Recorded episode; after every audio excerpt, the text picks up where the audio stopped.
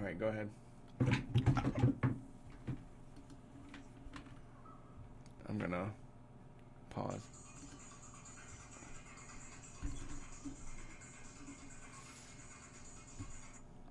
Okay, ready? Mm-hmm.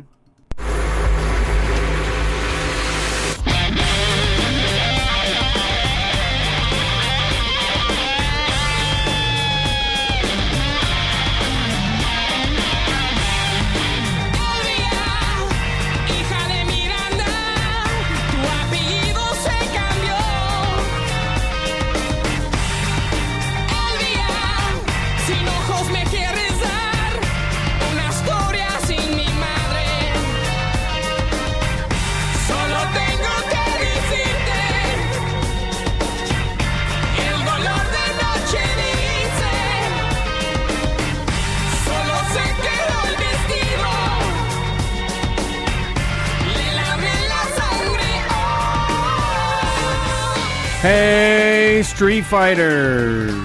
Glad you're here. It's Sunday night. Time for a street fight. We're taking your calls in the studio here at WCRS-FM 92.7 or 98.3 if you're inside 270. Coming to you live out of the Free Press Studios.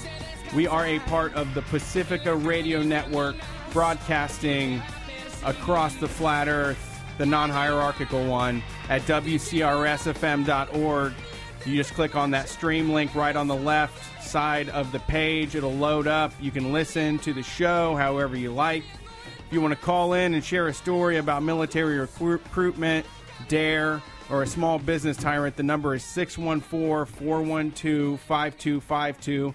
We do this show every single Sunday at 11 p.m. Eastern Standard Time. If you want to get on the show, start calling at about 10:30. That's when the queue really fills up. We will try to get to all the calls that we can, but we just might not be able to. If you get cut off, let us know, and we'll try to get you on next week. My name is Brett Payne. My co-host is Brian Quimby. We are Street Fight Radio. We've been doing this now for 7 years on the radio, and we are going to keep going until we are on the other side of the ground. We're going to keep spreading this dissent and disruption against the world that we live in and the way things are. I'm not happy with it. I wake up a mess about it. Completely gobsmacked at the way the world is. So we're trying to make it a better place, and we're talking to all y'all out there doing the regular work every single day to make it happen. And we want to know what's up with you and your world. So thank you for being here. If you want more, go to patreon.com/streetfightradio for our bonus shows. Just had one come out with Kush Bomb from the Chapo Trap House podcast. And right now, no live shows are planned, but we have them on the way. We're working on them. Thank you for being here. Yeah, no live shows right now, but we are itching. I can tell you people out there right now that are like, when are the Street Fight Boys going to do a live show? It's happening soon. We're both itchy boys. Yeah, I definitely would need to. We were supposed to do the podcast festival here in Columbus. We were invited, but then they just didn't follow through and once again snubbed us again to bring in some fucking McElroys to do podcasting, even though they ain't from Columbus. Put us on the list of most snubbed podcast, most disrespected podcast, maybe in the United States, but definitely in Columbus, Ohio. I would say Columbus Podcasting Festival is this weekend. And the number one anarcho-comedy show on any station across the nation is not involved. We deserve it, Brett. Doesn't make any sense. We deserve this. You know, it's like, what couple of pieces of crap we are. Wait, what? We deserve it because we're pieces of crap? I'm kidding. No, we deserve not to be on. Because we inspire. Yeah. Everybody's a piece of crap, and that's who we inspire. So that makes us way bigger than whatever they got going on over at the Columbus Podcast Festival. That's fine, you know. Don't invite us next year, for sure. Next year we're planning a show that same day. This is Brian. Look, we are. People call us the nice. They call us nice guys, but we are also monsters. To tell you that, like, both of us are. In our minds, we're still secretly like horrible monsters, and we can. If you cross us, we will stomp you. Yeah, I mean, I understand that you're trying to put an event on and you just want to get some people. And last year, a lot of listeners, we didn't do anything. We weren't aggressive about it. A lot of listeners were like, hey, why isn't Street Fight involved with this thing? They might have. Can I just break in here a little bit? They might have known that we weren't invited to it because we told them. Could be. Maybe. I mean, it was just and maybe when we told them, we might have said, this podcast only has 22 this podcast festival only has 22 Twitter followers. I think we could maybe help them. Sure. It would be a big get for the Columbus Podcast Festival. We would be the crown jewel, considering we are from Columbus, Ohio, and we rep it so hard.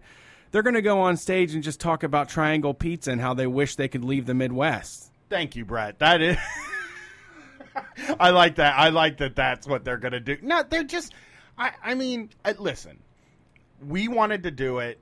Listen, actually, I did. I'll be vulnerable and say I did. Let me not be vulnerable and tell you exactly what happened here. There was a Columbus Podcast Festival last year.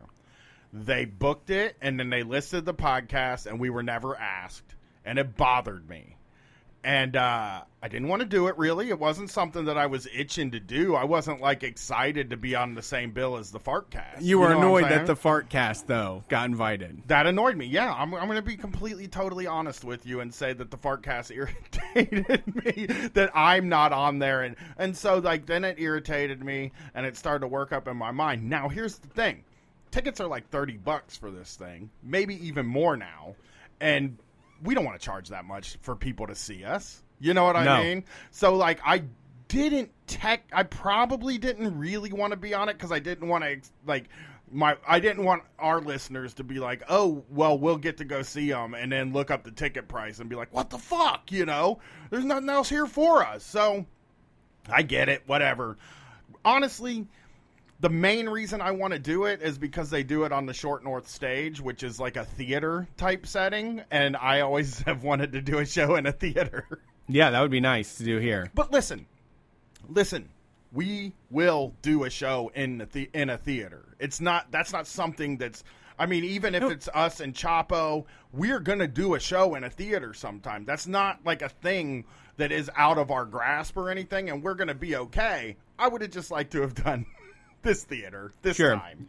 Well, I mean, if the Columbus Podcast Festival wants to sell Casper mattresses, that's a great reason to bring on the McElroys and anyone from the Maximum Fun Network. If they wanted to offload some 5-4 Club clothing or maybe some Wink, you know, they want to get those kind of sponsorships and people involved with the festival. So they're probably looking, you know, to get some MeUndies money. Oh, yeah, we don't bring in the MeUndies money. That is an issue. Yeah, I can't sell you a Stamps.com. I went into collections with Stamps.com.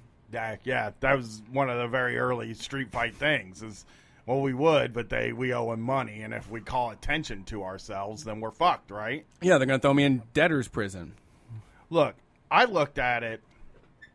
We are definitely not going to be there. We thought we were going to be there. We even may have said on the radio we were going to be there at some point, which then they made us look like fools, and now I hate them. Yeah. Now it's a blood feud, and now I just want to book – I want to book a podcast at the place next door and just do my show. So now all we have to do, we have to get to like a Today Show level of podcasting and then host a podcast festival, which is just us for like 6 hours. Yes. And maybe the podcast that we like. We'll bring in all the podcasts we like for one festival and run opposite to the Columbus Podcast Festival.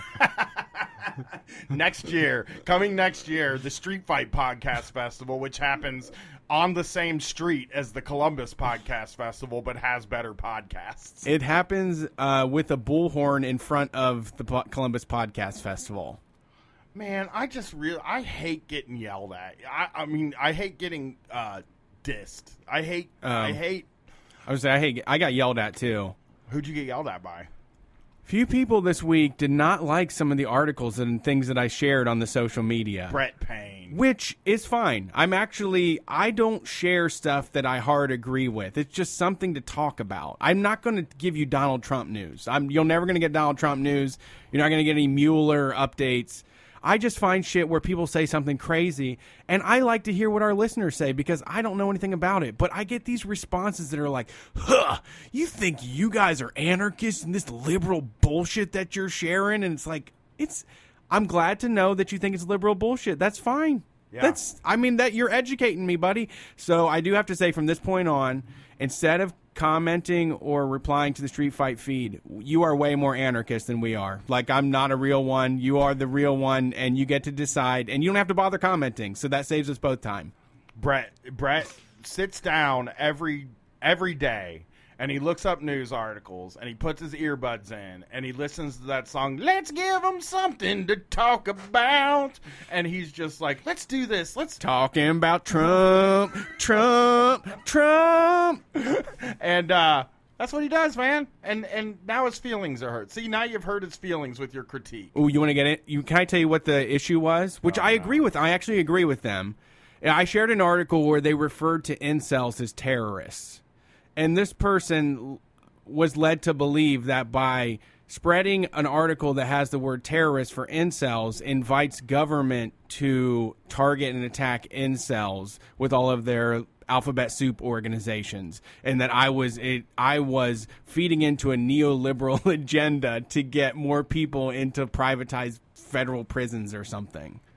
Oh, well, no, we don't want anybody in prison. We've repeatedly stated that. But do you have a heart as a real anarchist? I'm just the fake anarchist on this show, but anarchist. Whoa, I'm also a fake anarchist. So would you never share a story where they refer to someone as terrorists?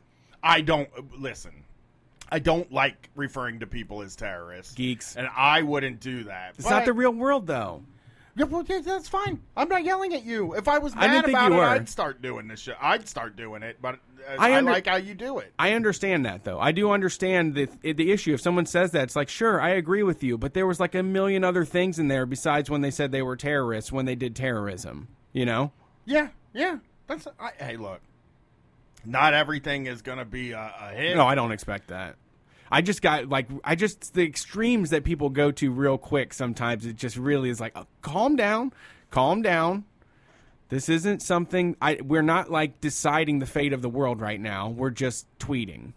Yeah. You're right, man. I'm with you. You don't have to worry about it. I agree with you. I would not call them terrorists. Brett wants to label everybody a terrorist and throw them in prison. But I don't. I'm like, no, Brett. Well, that's like the kind of balance you get on this show. I'm always telling them when we go out, stop fucking trying to get people thrown in prison. But Brett's like, fuck these people, man. We got to throw them all in prison. Everybody's terrorizing me. Shit. Okay. Well, sorry. But yeah, fucking sorry that happened, man. What a pain in the butt week. My weekend was fun. I mostly hung out with Brett. Which is, except for the time I went to the grocery store and somebody told me he loved Street Fight. And I was like, oh, Brett would have loved to have been here. But then I have this weird complex now that if we get recognized in public together on a day where we're not doing radio, people will think we're the weirdest people. Like, today we're butt buddies. I went to the grocery store today, and because that happened yesterday, I was wearing the old Everybody Hit shirt, the old Everybody Hit. Oh, you were dressing up to be seen. Chapo shirt. And as soon as I wear it to bed a lot, and as soon as I go to walk into the store, I'm like, oh no, what if somebody sees me and they're like, you just wear your own shirts to walk around town in? Is pretty proud guy, huh? I guess you love your shit, huh? I never know, like, I'm always just like, it feels like there are no fans in Columbus, especially since everybody disrespects us all the time. Well, and one of them dropped some delicious potato chip cookies on our doorstep, which I'm very excited about for next Christmas. You started a tradition, Elizabeth, just so you know. That rules. Those are good. I like those potato chip cookies. Wow. Yeah, I mean, I love all the listeners from Columbus. I just feel like everybody else here hates us, which is why the listeners love us so much. And, I'd love to be recognized. It's great. I like it when I'm taking my rambles around town and people just yell Street Fight out of their car at me. It scares me. Actually, it doesn't scare me because I've gotten used to it now, because it does happen about every 2-3 weeks or so. Somebody yells Street Fight or Murder Brian. It scares the shit out of my wife every single time. And then she'll look at me and she'll do this like smile. Like, yeah. That's cool. And yeah. I'm like, it's fucking never going to get old, I don't think. That's what, like, you see, I see, like, the George Clooney's and stuff like that, and they're like, oh, people bothering me out on the street all the time. I'm like, I fucking wish people bothered me out on the street all the time. You couldn't handle a George Clooney level of bothering. Yeah, that's true. What did I watch recently? I watched a thing recently. Oh, shit. I know what it was. I think I was watching that Jean-Claude Van Damme show. It's called Jason. I don't remember what the movie is. Jean-Claude Van Johnson is what it's called. I haven't seen it. And it's a comedy show about Van Damme. And he's sitting at dinner, and somebody is just standing at his table while he's sitting there with somebody having a conversation, and they just won't leave. And the same thing in the Gianni Versace show. There was a scene where Andrew Cunanan, the killer, was like, so Gianni Versace sitting on a couch in a VIP section of a club, and you know, the thing I've learned since I started doing this is there's really no such thing as a VIP section. Anybody can kind of get in there. Oh, no. Yeah, I mean, it's anyone with the guts to just walk in can get in. No, well, it's usually also the money. It's just money. You're very important if you will pay $150 for a bottle of liquor. Yeah. I just, like, when we do, like, green room stuff, whenever we have a green room, I would never kick somebody out. You know what I mean? So it's always like some. There would be 50 people in there, and I'd be like, well, these are all friends, right? We're all friends here. Like, when we're in New York, the green room at Littlefield is, like, the tiniest place, and there's never anywhere to sit, and it's just like, fine, I don't care. And all it takes is just having the guts to walk into the area. But VIP in the club, though, that's a way to make money off of people. That's true. That's not like there's nothing private about it. You want to be seen, and you're paying for that. That's just a status thing. So, anyway, there's a scene where Versace sitting on a couch talking to somebody. There's like a coffee table in front of him, sort of. And this dude is standing on the other side of the coffee table, and he's like having a conversation about himself to Gianni Versace. And Versace's kind of like doing that thing where he'll stop talking to the person next to him and then look at the guy and be like, oh, yes, that's cool. Sure. And turn and look the other way, and the dude just doesn't stop talking. And I wanted to hide under my bed because, like, that's kind of a nightmare thing for me. That's something I couldn't understand, you know? But I don't, like, people who are, like, really comfortable around a George Clooney or something, they blow my mind every time.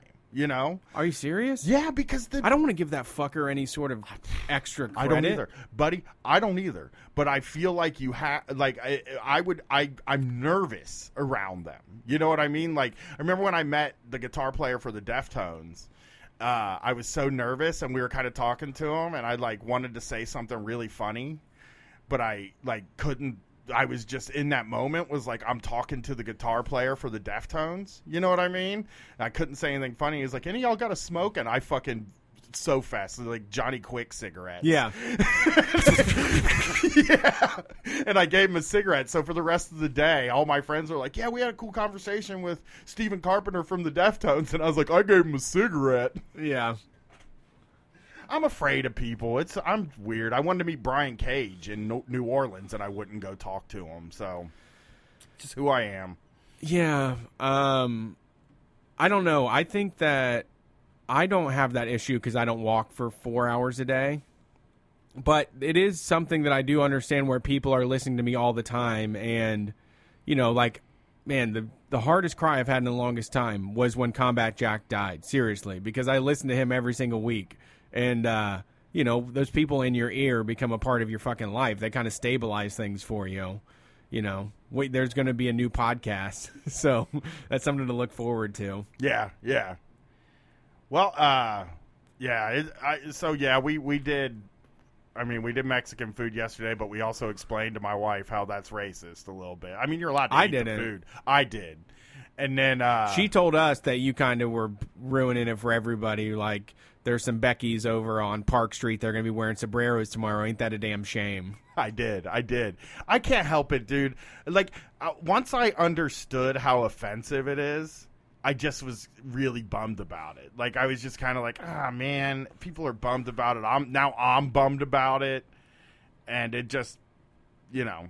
I guess I ruined it. I didn't really ruin it. She still had fun. We fucking made Mexican food and drank Mexican drinks. Yeah. Like, you didn't ruin anything. Yeah, but I did say it. And then when you know what was funny about it, though? Before we go to the calls, I'll say this. he before we go to the calls, she did say you ruin everything, and I was like, I don't ruin anything. Racists ruin everything. That's true. I'm not going to let people say I'm ruining stuff when it's racists that caused it to happen. You know? If people weren't like racist or misogynist, then there wouldn't be really any of these things that we remind people of. Yes. I wouldn't have any ammunition. Yeah. And that's just the thing, man. I'm sorry. I didn't mean to. I don't mean to ruin things. And Brett and I have always talked about that, like, delicate dance you do when people, when you're trying to be normal and like have like a normal thing, but you also know all the dirty, bad shit about the things, right? Like people that are into NPR, and you're like, well, like Brett and I have had this conversation a million times with people who are into NPR. It's like actually not like really good for the discourse or whatever. It's bad, and you start talking. It's not helpful to have someone on there as a climate change denier because they represent such a small opinion that doesn't even, that's not the conversation we need to have, you know? Yeah. Yeah. Well, you know, also, actually, I wanted to piggyback this because after Rathamangelo called last week, I was thinking about it more and more, and you know, in reality, the Republicans and Democrats make the most sense for people to align with. Everything in this world is set up in a Republican and Democrat narrative. So, you know, you can't really hold it against people for falling into that because everything is working to push them into either of those two camps, you know? Yeah. You know what I mean? Like, that's why you can't just say, like, I know this and you're a fucking moron or you're too blind to see and all that, because everything is working against this type of stuff that we say. We are such a – you have to remember how much of a small minority of people that think the way that we do, you know. It's not like to admit defeat, but it's just to have a little bit of acknowledgement of where we're at when it comes to talking to other folks that maybe haven't heard somebody say, you know what, I actually give a shit about the people that are dying from the opioid epidemic. You know, they're like, ooh, that's refreshing. I've only heard shoot the heroin dealer or take away the Narcan. So that's an interesting concept, you know? Yeah, you're right. I mean, that's what it is. I mean, everything is geared to that. Take away the Narcan. You're killing me with that. Because that is like in Ohio. The most real thing, yeah. I mean, it's like, well, it's a budget issue. It's no longer a health issue. It's a budget issue. Right, yeah, you're totally right, yeah. And It was actually the sheriff of one of those southern places that stopped doing the Narcan on people. Oh, yeah, it was a small town, which is just as bad because there's a lot of heroin people in small towns. So, I had a really rough time lately with the opioid epidemic because of all the crackdowns. We got a little tip from somebody earlier last week about CBD, and it's just like... And I'm, like, trying to get my Kratom, and it's just harder and harder. Oh, no, I'm getting emails. Harder. Amazon Pay has shut down every single Kratom distributor. I'm getting emails from all the places that I'm on their email list, and they're like, well, we had a good run with Amazon Pay, but we can no longer accept that if you want, you know. I'm on an e-check situation. Exactly. Now, e-check is the way to get it. It's taking 3 days for the check to clear. And then 3 days for it to get to my house. And I'm like, God damn, man, this government is fucked. I hate it. I hate this government, Brett. I hate it. Well, I can no longer send Kratom through the mail, even to the legal places when it comes to, like, the international orders. I used to send Kratom to Canada all the time, but now the price has gone through the roof. You can't send anything except for religious pamphlets, which is what the Street Fight zine is. It is a religious. I mean, I'm pretty religious, you know. It's my religion. Yeah. But, yeah, it is our religion for sure. Well, I guess we could hit the phones, right? Yeah, let's see who's on the airwaves tonight. Who's calling? Who's on the airwaves, baby? Who's cruising the information superhighway? Thank you for calling Street Fight. Who are we talking to? Hey, this is Garrett from Kansas. Garrett from Kansas? Yeah, I live in Kansas City. Oh, awesome. What's up? How are you? Which one? Louisiana. I'm a fucking idiot. The Missouri one or the Kansas one? Am I right about that? Which one do you live in? I live in the Kansas one. The real one. Spent a whole summer there, man. Not in Kansas City, Kansas. I spent a whole summer in Wichita, if you've ever been there. I actually have not. I'm not really originally from here. I just live here, but it's a good place. I like it. Oh, okay. Good, good. It sounded like a tough break when you said I'm not originally from here, but I ended up in Kansas. But now that you say it's not bad, I'm happy for you. I mean, I've heard that there's really cool joints in Kansas, and Kansas used to be super liberal. You know what I mean? Super left, not liberal. So yeah, yeah.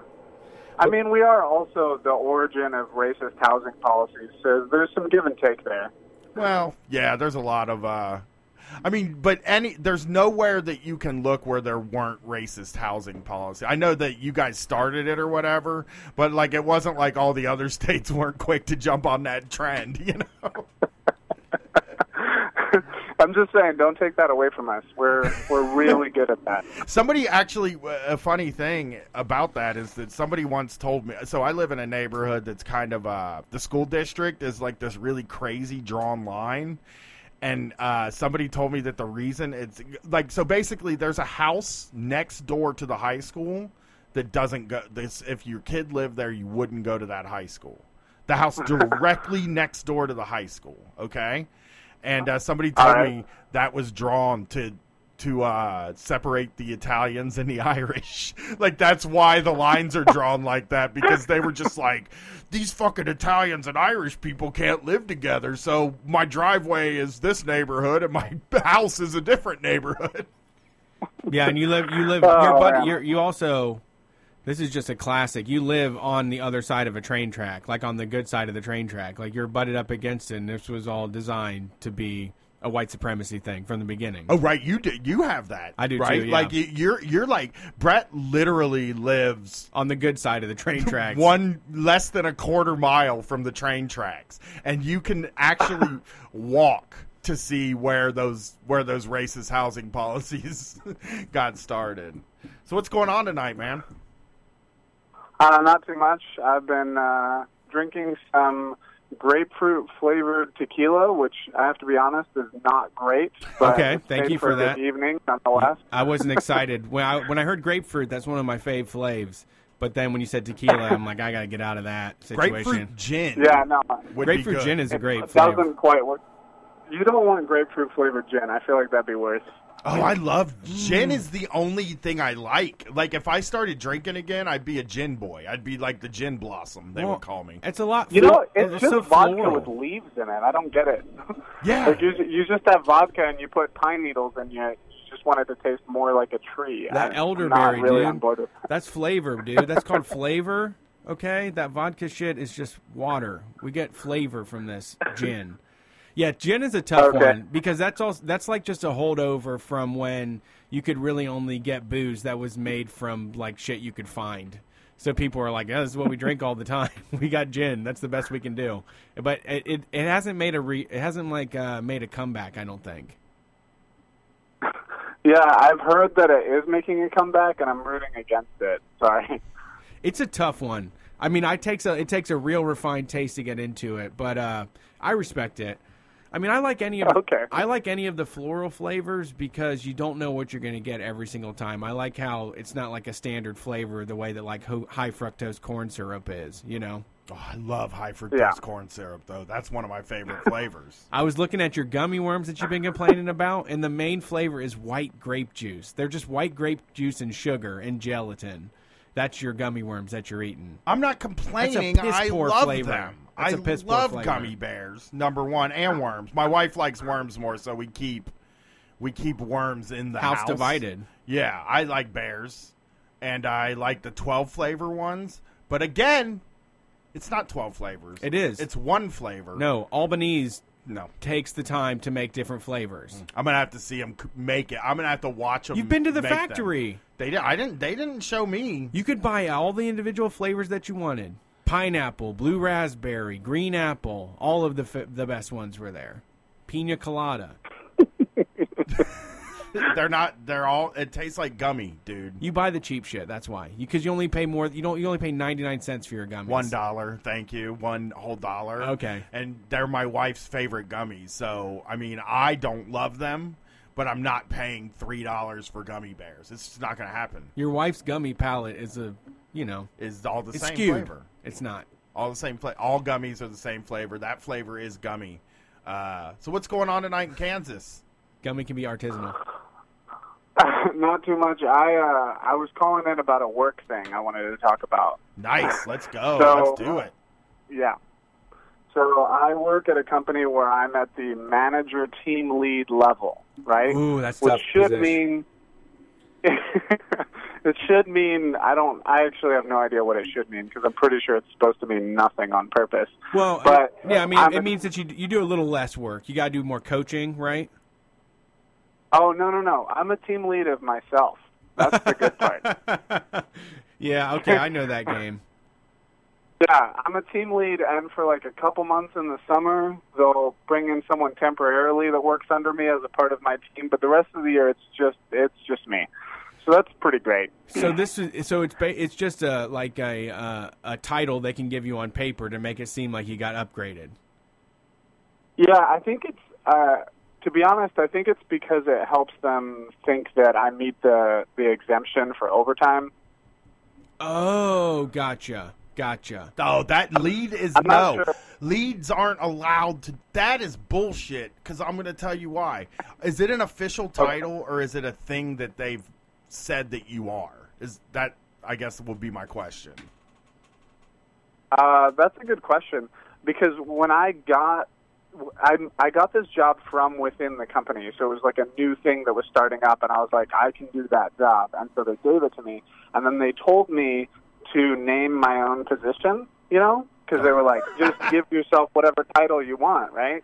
And I was like, okay, associate director. And they were like, no. I was like, those are good words. I thought that was the perfectly good title for my job. I don't know. Top words on LinkedIn right now, associate director. That's what you want to be. That's where I'm trying to be. Exactly. I want to start calling myself the associate director of Street Fight, actually. That's cool. Thanks for the inspiration. The other one. Because there could be two associates. The other one. You're not even going to bother naming yourself anything, just you're the other one? Yeah, that's me. I'm the other one. I'm not hung up on... Actually, it's funny.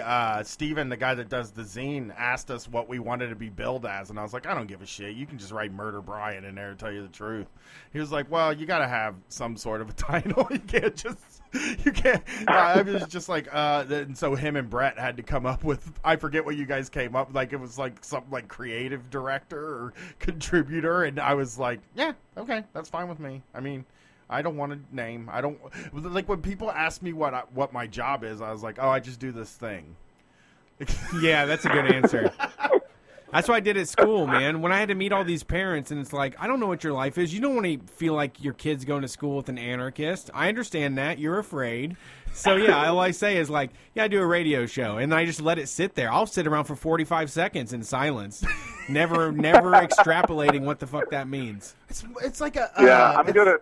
It's like a good thing. At that too. Yeah. Well, the thing is, like, the only place in the world where it feels like people want to hear about your job is here on this show, because, like, we're so conditioned to think that we should never talk about our job. I don't think so. Really? The first time, really, when you meet strangers for the first time, that's what you ask. So what do you do? I mean, our job is tied into who we are, I feel like. That's the issue that I have when I have to meet, like, my wife's friends from work and have to go out into the real world, is to say, like, I'm rooting against all of you. Like, I'm rooting against the continuation of the status quo, and you all are deeply tied into that, you know? And I'm trying to upset the whole thing. Yeah. It's hard to say to somebody, like, the first you just met them, you just poured your first glass of pineapple tequila, you know, you're getting to know each other. So can I just want to... Associate director is a great title. Yeah, I would go to Express and buy a brand new outfit if I got that title, because I've gone through times where, like, I was considered a lead.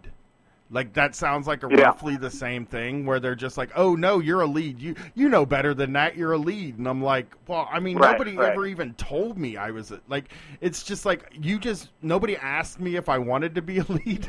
Oh, that's not fair then. And then also it's just like, I don't have any power.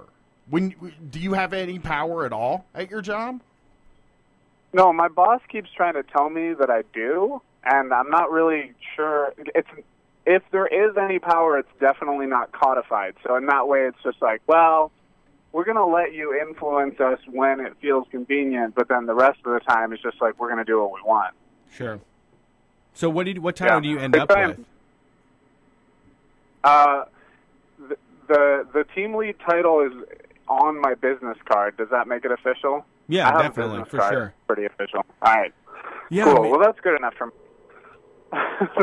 The last thing that I wanted to say about that. Leader of one. I like that. My dad was that at one point, and he was like, I'm a boss now. And I was like, who? And he was like, one person. And I was like, all right, well, sounds like they just gave you somebody. They gave you somebody to babysit all day.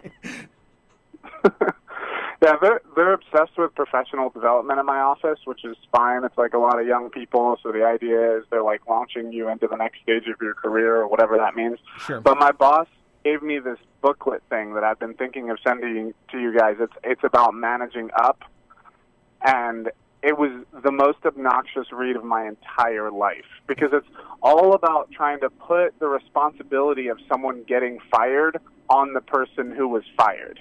Like, no matter what the circumstances, it's like, well, you could have done something to make the boss really understand where you were coming from. It's really about empowering you to understand what you can get done and how really it's about you trying to understand the boss's perspective and cater to all of their possible needs, which, as we all know, is completely impossible because people are crazy sometimes. Well, I guess, so was Brown Noser's Handbook taken as a title already? I was trying to remind myself of what it was about, and I just looked up something about it, and they're like, some people think of managing up as brown-nosing, but you shouldn't think of it like that. And I'm like, why not? Because that's clearly the whole thing.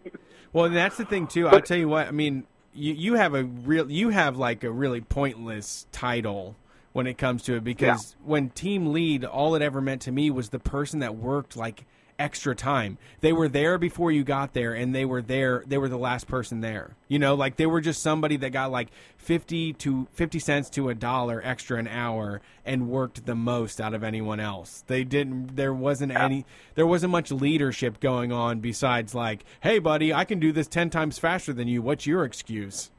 Let me ask you that. I got a definition of managing up. I'm going to ask you if this sounds about right. It means being the most effective employee you can be, creating value for your boss and your company. That's why the best path to a healthy relationship begins and ends with doing your job and doing it well.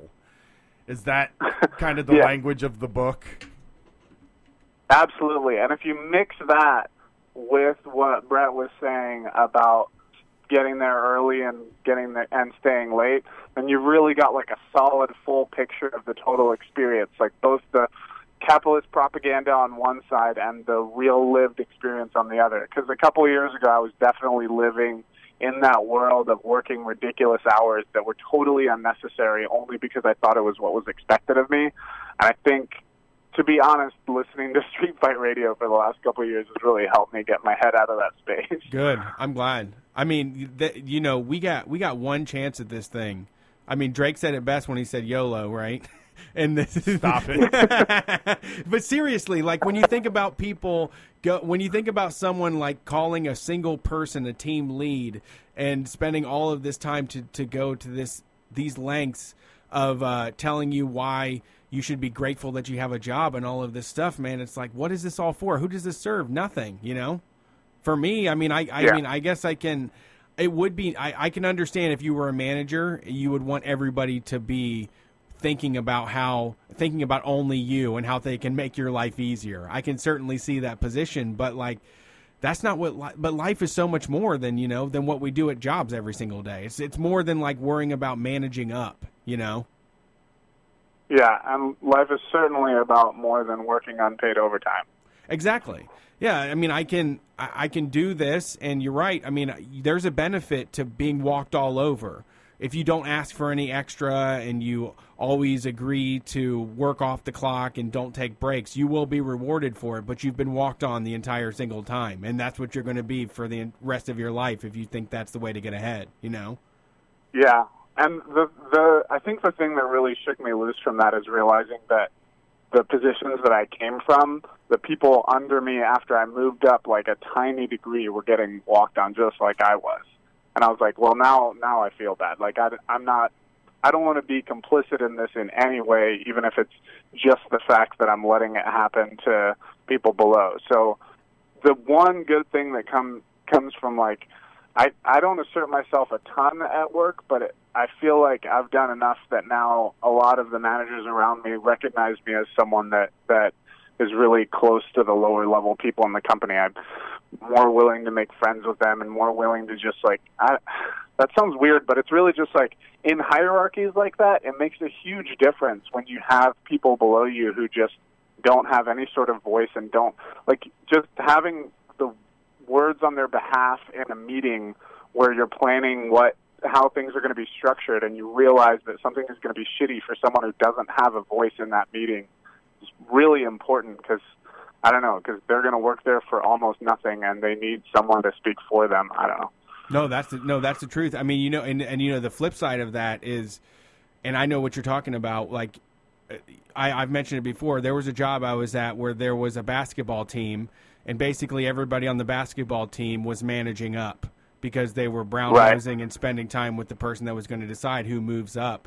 And the folks that decided, one of the team leads that I knew that was friends, he went and drank with us. He didn't do the basketball team. He went with, like, the crew to go drink, and he was the outsider. He was the black sheep because everybody else in that, like, upper crust was expecting you to disengage and take on this role as, you know, the decider of their fates.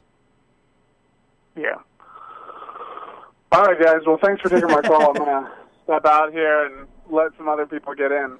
Well, thank you for calling in. We appreciate it. Are you on Twitter at all? Do you want people to follow you? You got a blog or a independently published comic book or something?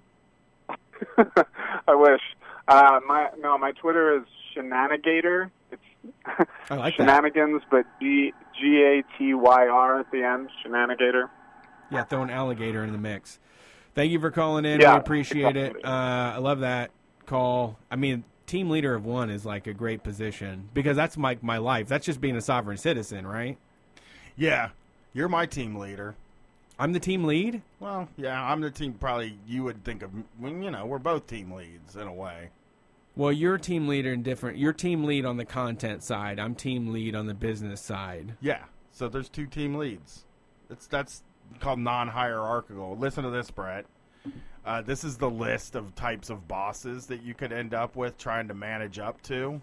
A brand new boss, a manager you don't see face to face. Oh, they're telling you how to, like, kiss butt the best? Each one. An insecure boss, an all-knowing or indecisive boss, a manager who gives you conflicting messages, a long-winded boss, a hands-off boss, a manager who isn't as smart as you. That's why I quit my job, the cable job. A boss that's actually a board of directors. So they'll teach you all the different kinds of bosses and how to kiss all of their asses. Hey, Mr. Board of Directors, I got a pair of cufflinks that I found. Do you think you would like those? You want these cufflinks? Are you going to give them? That's what board of directors are into. That's all they care about is, like, cufflinks. I got you this ribeye steak with a $100 bill underneath it. I threw all of my job interview clothes away today. Finally. Really? Yeah. I was like, they're done. I don't need these anymore. You threw them away? Well, I took them to Goodwill. Okay, I didn't throw them away, but they're gone. Right. So I don't need that shit. Who's next, Brett? What was your interview clothes? They were bad. I just a dress shirt, and a pair of corduroy, like, plain white pants. Shirt? No. Button-up shirt? It was a button-up shirt. White? It was white with blue checkers on it, like a not like checkers, but like a tight little. It was a Michael Kors shirt. It was nice. Like a micro pain thing. Yeah, it was nice. It wasn't a bad shirt or anything. I looked dumb as shit in it because, like, as soon as you put something like that on me, I feel uncomfortable immediately. Like, I just turn into, like, a whole different person. I missed your graduation. I don't know why I didn't go to your graduation. Oh, I wasn't here. Yeah, I missed your graduation. I've never seen you in a button-up shirt like that, like the Oxford-style button-up shirt. I've seen you in a flannel shirt. Yeah. But I want to see you in that Michael Kors. No, it's gone. It's all gone. Pants? They were like dress pants that were kind of like corduroys, but the super tight corduroys, the small bumps. Okay. You could, like, barely even tell. I was going for micro corduroy. I wanted to go for, like, the whole, like, patches on the sleeves dressed up look, like, kind of sloppy but kind of patches on the sleeves, dressed up. Yeah, eccentric. Yeah, I didn't. Yeah, I want to just be like. I'm not a Brooks Brother. Yes, guy. Yes, that's what I was shooting for. I like micro corduroy. I have discerning taste in corduroy. Yeah, yeah. Let's see who's on the phone next here. Thank you for calling Street Fight. Who are we talking to? Hello. We're here. Hello. Oh, hell yeah! What's up, guys? This is Jacob from Vancouver and British Columbia. Oh, we want to go there. They got good weed there. Famous for the weed. Oh, in Vancouver. Buddy. Is that where we got her? I got you. I think I DM'd both of you about putting you on if you ever came through. Hell yeah. Well, we got to get passports now. That's the problem. Yeah, we haven't done passports. We're going to get passports this year and then get up to Canada. Brian wakes up after the post office opens. I will wake up relatively. I'll wake up at 10 or 11 and do it. At night? In the morning. I've been waking up at 11:30. That's not a bad time. No, 11:30 is fine. You can get everything done. That's you got to get done. Oh, yeah. You sleep as late as you... I mean, tomorrow I'm going to sleep till 2. But that's because I'll be up late. With everybody after their lunch break? Yeah. Well, that's what sucks. If you have to, like, leave your house, like, if I have to go get coffee in the morning because I don't have any at home, the lunch break is terrible. I live by all the restaurants, all the lunch restaurants. Oh, fuck, eh? Brutal. I used to, actually, you know what, I called in about I have some work stories that are kind of related to the drug stuff, like the opioid epidemic, so if you guys want to get into that a little bit, I can share some stuff that you might find interesting. That sounds great, yeah. What's going on? Hell yeah, dude. So about a year ago, I quit a job that I did in Vancouver that's kind of I'd say it's sort of like, almost like a rite of passage for some, like middle class people that are into like playing like punk bands or make art in the city or something like that. It's working in, hold up. So like working in supportive housing in the downtown east side, it's kind of like this little slice of the city that's been like historically the Skid Row kind of area, you know. It's like lots of poverty, like a very like notorious drug scene on the corner of Main and Hastings there. It's like all open air. If you go in like 9 a.m. and again at noon and again at 4, there's like, you can pretty well get whatever you want. Okay. And people just like, I'll be walking down the block like Dilly's. Oh, that's my dream, is to walk down a block and people offer me drugs. Gee. I mean, to even buy. Dude, go. I'll take you to the spot. But, you know, so I did that job for like 2 years, and I don't think I should say which spot I worked for. There's like, in Vancouver, it's like a weird, really big kind of pseudo-industry of like nonprofit organizations that set up these services called supportive housing. And it's tied up with like a harm reduction agenda. And it's interesting to hear you guys talk about the rhetoric around Narcan up there, because it's like down here you can't go 2 blocks without having a place that'll just give you a kit. Really? You know what I mean? Like, then not only do you get a kit, but they have like, I feel like they're like pretty deluxe kits. Like they got, every kit comes with 2 ampules, and they got little gloves, a little diagram on how to use it, and a nice little mouth-to-mouth.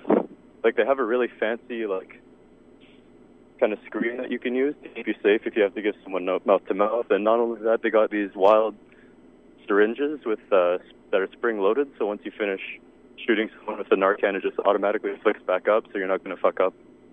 Wow, someone that's incredible. Someone after you muscle them with Narcan and shit. Yeah. It's sick, but I guess my thing with it after being in that job for 2 years is that the sort of prevalence of the Narcan with the social housing and the dynamics that it kind of comes through in Vancouver is I just don't really trust it. Like, I feel like I'm a prison abolitionist, like socialist with anarchist sort of predilections as well. But the way that the supportive housing operates in Vancouver is that it's not covered by the tenancy laws, or like the residential tenancy laws in Vancouver. So say myself, like living in an apartment now, like if my landlord walked into my suite without giving me 24 hours notice, you know, I'd have some sort of legal recourse. Sure. just as like a baseline. But for the supportive housing, it's almost like residents in supportive housing in Vancouver are treated almost like just prisoners, where, you know, it's like, it's a really weird, it's kind of hard to explain. That's right. Like all the different implications are within like a decent time frame, but essentially it's like a very strange, like neoliberalized version of decarceration, where it's like there's all these renovated SROs in the downtown east side that are owned and operated by these nonprofit organizations that essentially just sort of set people up, like no matter that wind up there one way or another through connecting to social workers, to child welfare, like just this really wild sort of funnel of people with different social problems, whether it be like mental illness, drug addiction, like stints in jail. And they all just wind up in these same big buildings where they're basically like monitored and cordoned off from the rest of the city.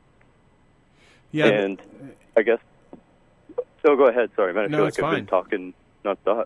I mean, it was a brief comment, but that was similar to when I was in D.C. and like the government housing in D.C., they have cameras on the street corners and there are signs everywhere that say like, everything you do is being recorded right now by the police, and it's really intrusive. It just feels like, you lose all autonomy when you enter those places. Oh yeah, man. And like, it's just doubly so in these like supportive housing environments where these people are like, just so I started working there when I started working in this, it's called a support position. So basically you like sit at a front desk, the doors are locked on both sides and people don't have a fob to get into their own building. Okay. So the front desk is like staffed 24 hours. A resident will come and like buzz. You look out, and if you recognize them, you buzz them in, basically. Which on its face is like kind of crazy. Like, how do new employees like recognize everybody? Like, yeah. So there's like problems in there already, you know. But then there's just like all of these really wild restrictions, like. People couldn't have guests past 10 p.m. in their own house and stuff. And like me, as like a 24-year-old with very limited experience in social service work, like people kind of transition from being a barista into this position. You know what I mean? It's like it's considered like an entry-level job in Vancouver. Foot in the door. So, yeah, exactly. And like you just get put in this really crazy position where you have so much sway over how these people live their day-to-day lives. Like just like the act of being able to like get into the building is something that's like crazy to me, but also you kind of have, if you have any reason that you can sort of justify to the day shift, like your manager basically, to go into their suite to like dig around for something or like clean, whatever, like you can just walk in without really giving notice. Yeah, that's really wild too, to think about being in that much control of somebody's life without any sort of real like career path or degree or something to back it up. You're just like willing to do it is really all they're looking for. I looked into something like that in the past. Like there's kind of a rehab place that, funny enough, I went to back a long time. So when I first started having panic attacks, I went to this place and I hadn't been doing drugs for like 3 years. Or not 3 years. Right. It was probably a year at this time. Like I hadn't done any drugs except for smoked cigarettes. So I sit down in this room with this woman who like asked me a bunch of fucking questions, like probably 100 questions. Whoa. About like, have you ever done acid? Have you ever done marijuana? Have you ever? And like, oh my God, I was like, yes. I answered honestly to all the questions because I was like, I didn't have insurance, and all I wanted to do was make these panic attacks stop, you know? And she was like, I got you help. I found you help. I'm going to send you to a therapist. And I was like, great. This is great. I can go and get this taken care of. They sent me to a drug rehab. And I got there, and the woman was like, I don't know how to help you if you don't do drugs. And I was like, I told him I didn't do drugs. Whoa. and that was it. Like that was, it was like a filter. It was like this weird, like, here's a question. It was like one of those BuzzFeed quizzes. Like they told me. Yeah, oh my God. You got flow charted. Yeah, yeah. And it didn't help at all. And it actually made me give up for a long time. I don't think I got treated for my panic attacks until like, it took like 10 years for me to get treated before I finally was like, I got to do something. And I went to a doctor, but like, yeah, the very like bottom part of the social service like thing, it really rung, right? Yeah, it's rough down there. Like what they, I mean, it's I can't believe it's like that in Canada. To tell you the truth, like, no, go ahead, finish your thought. Sorry. Well, no, it's just because here, like, you can get very great help with a lot, but you need to have a ton of fucking money. You know? Well, they also got a lot of untrained people working in halfway houses and shit, though, too. Yeah, it's usually people that were there and were good and they decided to build their life around it, too. That's, I mean, like, there's a lot of people in rehab facilities that, like, were in the facility and then ended up, you know, trying to, you know, I mean, a lot of times when you go into recovery, you build your life around that recovery, which is totally cool with me. I think that's a lot of recovery programs get a bad rap for that, but I don't think that's bad if your life, if like it helps you keep your life, like if AA helps you keep your life together, but you're going to fucking meetings 5 times a week, fine. I mean, most people don't talk to that many people in a month, you know? Sure. What I mean? Like, your social life is fairly healthy at that point. Yeah. But the rules and stuff, that's what gets me, is like just treating people that needed help like children. I don't know why that is the default. Like, that's exactly. And I mean, that's interesting that you talked about you going to like a drug rehab because you're having panic attacks. Because like, just like I was, like, I don't know if I like, because like part of the thing with the facilities is that so many different people with different issues and abilities get lumped into the same place and like, so there'll be people that are like, I want to say this with like quotes for definitely because I think it's like a fucked up kind of social work term, but like people that are like higher functioning that might be able to like manage their addiction better or whatever, or manage their drug use better, will wind up in the same facility as like a bunch of people that are like very like unstable, like very like can be dangerous at times, and just like nobody seems to bat an eye at that, and because by virtue of the fact that they're in like a supportive housing, like they have this like are cast under this like very paternalistic sort of thing where it's just like, well, and like the thing, like the philosophy around supportive housing in Canada, and I feel like this is where it kind of gets into like a weird thing comparing the ideologies between Canada. Well, I mean, I guess it's very much like a Vancouver thing, but like comparing the ideologies, right? It's like it's all done under the auspices of harm reduction, where it's like we're like in this building, people can like come and go as they please, whether it's like regardless of whether or not they need to get buzzed in, they can do their thing in the building. Like we don't discourage people from using, like we had, part of the job was like handing out needles and equipment, crack pipes, like whatever people needed, and then that's something that I heard working there is just like, well, we give people like the dignity to choose how to live. And it's just sort of like, we don't give them dignity. We just sort of like let them do their drugs, which is kind of like, which is sick. Like that's like not a bad place to operate out of, but it's like, you're not giving. Wait, they provide all the tools to do drugs? That's part. I think we lost them. Are you serious? Right at that moment? Yeah. Like Oh no, he's back! He's back. That's sick. Like, go for it. I just don't. I like.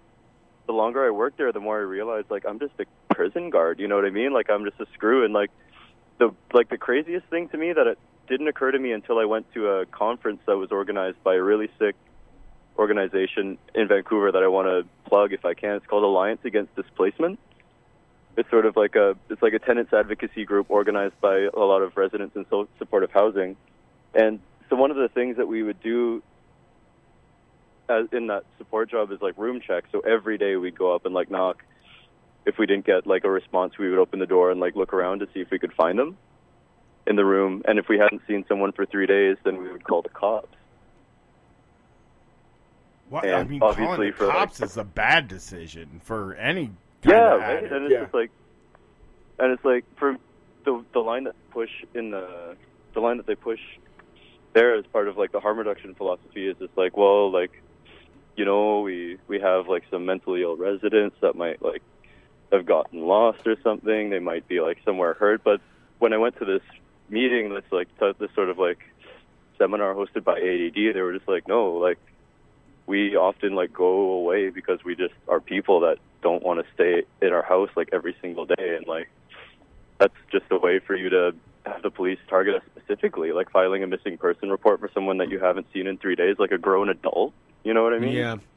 Yeah. I mean, go ahead. Well, I mean, what I'm hearing, I mean, really the issue is that you have there's probably some people that do need to be managed because of whatever situations are going on with mental issues and things like that. But then you have a lot of folks that probably are there because they didn't have any other prospects besides drugs, or there isn't a lot of other opportunities handed to them besides doing drugs.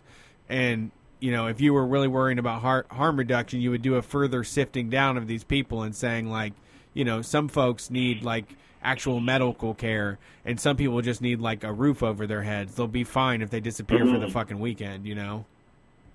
Yeah, and, you know, the interesting thing, too, in the Tenancy Act, like, I found this old tribunal because I'm doing some writing about, like, these issues and, like, these kind of complications with it, is that there was a resident that was denied bringing up a guest, so he like filed a complaint with the tenancy tribunal and stuff, and they wound up finding that the tenancy, like, he was allowed to have his guest turned away and like not be allowed into the building because he lived in supportive housing.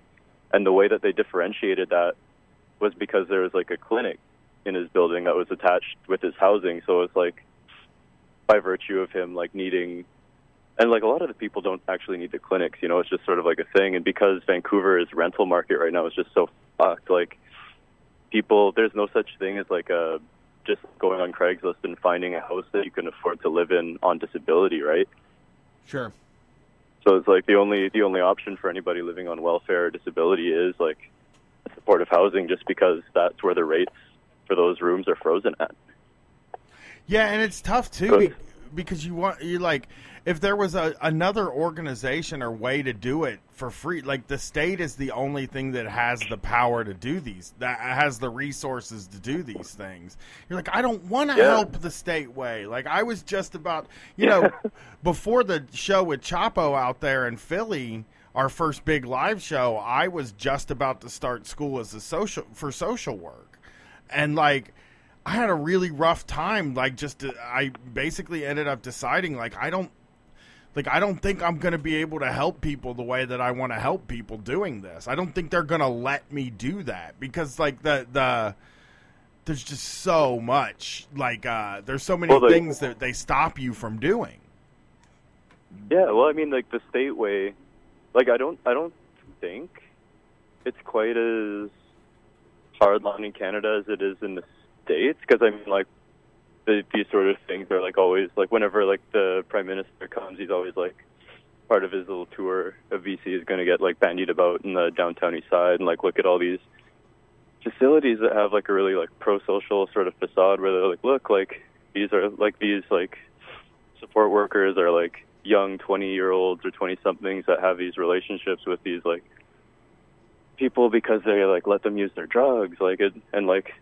That's where, like, the first supervised injection site was in Vancouver, and it's, like, people get very, like, caught up with where things are at now, but don't consider, and part of that is because, like, obviously, like, poor people are still criminalized, drug use is still heavily, heavily stigmatized along with mental illness, so, like, people think that what's going on in Vancouver is enough, you know what I mean? Yeah, I mean, it's totally alien to me, just like I said. I mean, in Ohio, they're talking about telling people you don't get Narcan if we have to come to your house for an overdose. So it does. That's so fucked. Right.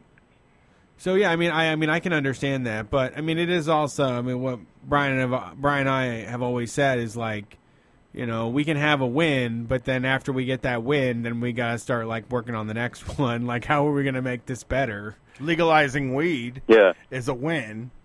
But now we need to legalize everything. Yeah. You know, like now it's time to move on to the next thing. Like now it's time to move on to like opioids or cocaine, because that's the other thing. Like, because, you know, people of color and poor people aren't going to prison for hallucinogens and psychedelics. I mean, there are medicinal benefits and we can make those arguments, but really, like, we need to look for the most heavily stigmatized drugs and move towards getting those decriminalized, because that's we need to move towards destigmatizing them too. It's kind of, when you talk about when you say high functioning, that's such a loaded word, and I hate the term high functioning addict or whatever. I think it's a person. Yeah. I think if you're high functioning, then the addiction isn't like necessarily a problem, and if you're doing everything that you have to do, then why do you have to be lumped in with somebody who maybe isn't? But like, there are a lot of high functioning people out there that are doing drugs all the time, even the stigmatized drugs. I mean, fucking dude, Adderall is methamphetamine. You know, like they're the same fucking thing. You know, dude, but, for real. I mean, like that's the thing. Like, I just went back to school and I hadn't been on like ADD medication for years and years, and I remember getting like my little 5 milligram Ritalin for the first time, and I started taking it. And it was like, holy shit! Like it's crazy that something like that I could take when I was like 7, and that was sort of like, I mean, like mid-90s, early 2000s, that was sort of like the norm, but I like, it kind of blew my mind that's what that kind of, it was doing speed when I was 7. Yeah, I mean, you can even look at things, I mean, look at all the things like benzos are completely legal, you know, I mean, well, they're not, you can't go buy them at a store, but like, you know, I joked around with my wife about the wine mom thing this weekend, because she went and bought a box of rosé, and I was like, "Oh, that's the wine mom stuff, lady," like that. And we were kind of joking around, and then I said, "Yeah, all the wine moms walking around, they're either on weed gummy bears or Xanax and wine," and that's true. And they were like, "No, they're not," and I'm like, "Yes." Everybody is on fucking drugs right now. It's just some people, it's okay. If you're middle class, it's okay. You know? Yeah, I knew a lady that used to get Xanax for sleep. And I was like, I've never heard of that being a popular prescription for sleep. It'll make you go to sleep, though. It does help that. She's like, it's the only thing that works for me. And it's like, yeah, because you take them all day. You don't just take them for sleep. Yeah, I mean, again, this is not a stigmatizing of people using Xanax or anything. It's just, it is really saying that most people are. It's just the way it is. And most people are functioning on drugs. Most people are going through their whole fucking day on drugs, and they're fucking fine, you know? And some people are even fucking better for it, right? Like, I couldn't do the kind of work that I'm doing in school if I didn't have, like, the right ADD medication or, like, the right ADHD medication that I'm rocking, right? So, God, I need some of that, like, for the zine. For buddy. Come to Vancouver, my guy. But, I mean, that's what I used to tell people at work, too, is, like, they'd be, like, a resident would be sort of down on themselves because they had, like, a thing going where they were, like, clean, but they're still, like, doing a couple points in a day or, like, smoking a couple rocks. I'm like, man, if I don't drink, like, whatever, however much coffee I drink in the morning, I'm like I get a migraine and I'm a little grump. Like, the only difference between you and me is access. It is really, you know, great. I mean? It is great that happens up there, because down here, the basic thing is like, well, you're just not supposed to do drugs, and that's the whole solution. That's unhelpful. That's completely unhelpful. You're helping. Oh yeah, I think. I think you're helping, and in the end, like, if you're cool and you're helping, and again, can you let things slide, like some of the rules, or do they are they ruthlessly reported? No, it's kind of a weird. It can get so weird, man, because like there'll be shifts. I worked at a building that was like very low key, you know, like most of the people were like very chill, and so therefore, like, because there was never like a risk of something possibly happening, like I just did not.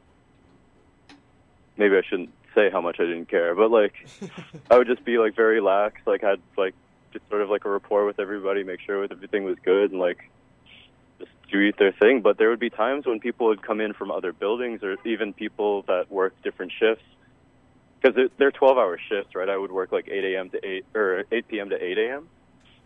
So sometimes, like, I would just wind up on shift with someone with like the exact opposite way of approaching it, and I would just kind of, and because I was not following policy, I would kind of have to capitulate, because it would be like, yeah, because I would just be like, oh yeah, sorry, dude, not tonight. Like, it's so fucked. Like, it's not fair to the residents, and like maybe it's not fair of me, but like, yeah, man, I don't know. And like, I understand also, that. I kind of want to get this in before I don't want to like rain on the parade. You know what I mean? Like, I think I feel like the way that I talk about this sort of horizon for harm reduction and supportive housing is very negative and kind of pessimistic, and I think that's just coming from a place of being very burnt out after working in it 2 years. Like, obviously there's issues and we've talked about them, but like I don't want to kind of like dump on you guys for like thinking about those horizons, right? Because like it's way better than not being able to get Narcan, because like cops are carrying Narcan now in Vancouver too, so if they come to a spot and someone's ODing and they absolutely have to revive them, they will. But like, yeah, man, it's fucked.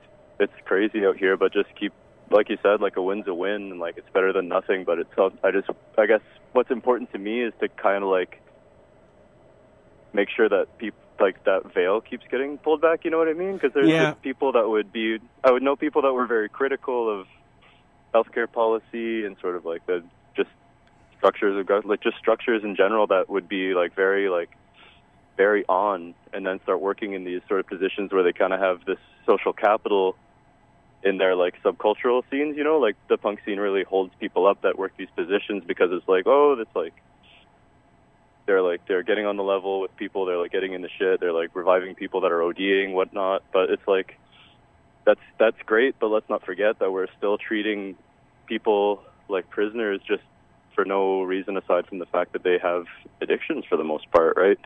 Yeah, I mean, it's you've been, so they're doing something about it, but at the same time they're just ignoring all of like the human aspects of it. I mean, that's really what like the bureaucracy of it all just comes through so cold, and you always miss out on like, is the intention here to help people out, or is it just to monitor, to pay somebody to monitor them, you know? Yeah, and the thing that gets kind of dicey too in Vancouver is that, because just by virtue of the same reason that people wind up in those, and it's like not being able to get away from any sort of supportive housing situation that's very like coercive and manipulative, like a lot of young people that are otherwise have like are very radical or have good politics wind up working these positions because they're also unionized, right? So it's like the average wage for people that are working those jobs are making like $20+ an hour. So it's, in Vancouver, for like a young artist that needs to spend a lot of money on amps or a lot of money on a whatever they might be doing, like a studio space, a jam space, like those jobs are kind of the only option just by virtue of them being like entry level work where you kind of have to do 12-hour shifts until you burn out, then you go on stress leave, then you go back and burn out eventually and just kind of maintain, right? Yeah, I mean, so there, you know, there's like a working class exploitation. There's like this class war, kind of trying to pit two people against each other, and like it's very like there's so many different levels and ways of approaching it, and it can be so divisive. And like just thinking about releasing the writing is so kind of nerve-wracking for me, because I've never been a very vocal person about any of this, and I still have a lot of my social circle kind of tied to that work, and they can get so defensive when that comes up. Like if a resident calls them a pig or a screw or something, they get so worked up about it. But it's like you kind of have to take it on the nose, man. You are, right? Yeah, they call him a screw. Yeah, dude. Well, is that a Canadian thing? Is that not a thing in the States? That's just like that's what they call like Canadian. Oh man, if you come to Vancouver, don't call anyone a goof. A goof? A goof. Oh, I don't call very many people goofs, but a screw. Oh, man, I'm going to start calling people screws. That's a prison guard. I did not know that. I'm going to start calling people that act that screws now. Like thumb screws? Yeah. Just like windy screws, because they're like putting the pressure on you, like holding you down. Yeah. Yeah, but man, goof in Vancouver is fighting words, man. Like, really? If you're Yeah, well, I mean, it's like more prison stuff. A lot of people are like formerly incarcerated down there, and I guess in prison that's what they call like child predators, and like child predators and rapists in jail are called goofs. And if you call, like, if you would call like I would probably get beat up pretty badly if I called like just happened to like even as a joke just call someone like a rat goof or something. I would get my ass kicked. All right. Well, thanks for the advice. I'll keep that in mind if I'm ever in Vancouver. Won't go throwing the G word around. And yeah. Thanks for calling. Man. Are you on Twitter at all? Yeah, are you trying to push a book or anything?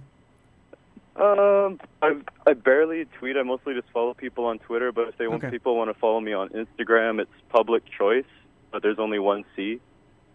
And, or like PUBLICH, whatever, Public Choice. Like, and then I also want to plug my partner's art and music, because they're like a femme indigenous person that is disabled and don't really have the energy or time to kind of speak to a lot of these issues, and they've been really instrumental in me kind of forming these thoughts, and I feel like it would be unfair of me to kind of let them go without being mentioned, and they're called Chandra Melting Tallow.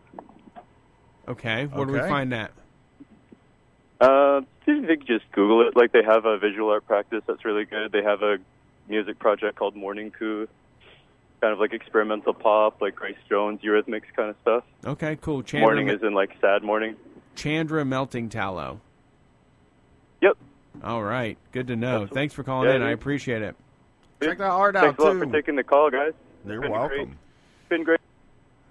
Yeah, I don't. That seems like some whiny baby shit coming from where I'm at. You know what? Like, oh, it really sucks that I have to be a cop and watch people do drugs and stuff. Because I don't know, man. I don't know what that's like. I guess I understand, man, because I didn't want to do this. I had the same thoughts in my mind. Like, I don't want to be a fucking. I don't want to be like some person's fucking like probation officer. I want to help people, and like they tie your hands with all these rules and shit. And if you don't agree with a rule and you have to enforce it, that's tough, man. Especially morally, like if you're a person who thinks about politics that way or morally, that's a hard fucking thing to do, man. I hate rules. You know how I bees. Yeah, I know. They're awful. I don't love them. Big zero on rules. Who's next? But it is. I know. I can understand, like, having those thoughts. I mean, he was definitely right on point. But then it's like, I don't want to be a bummer, but, like, this harm reduction that we're doing here seems like it's doing some bullshit, you know? Yeah. Doing a lot of bullshit. All right, let's see who's on the phone here. Thank you for calling Street Fight. Who are we talking to? Hey, it's Erica. Howdy. You know what? This is great that you're on the phone because we've been talking about it.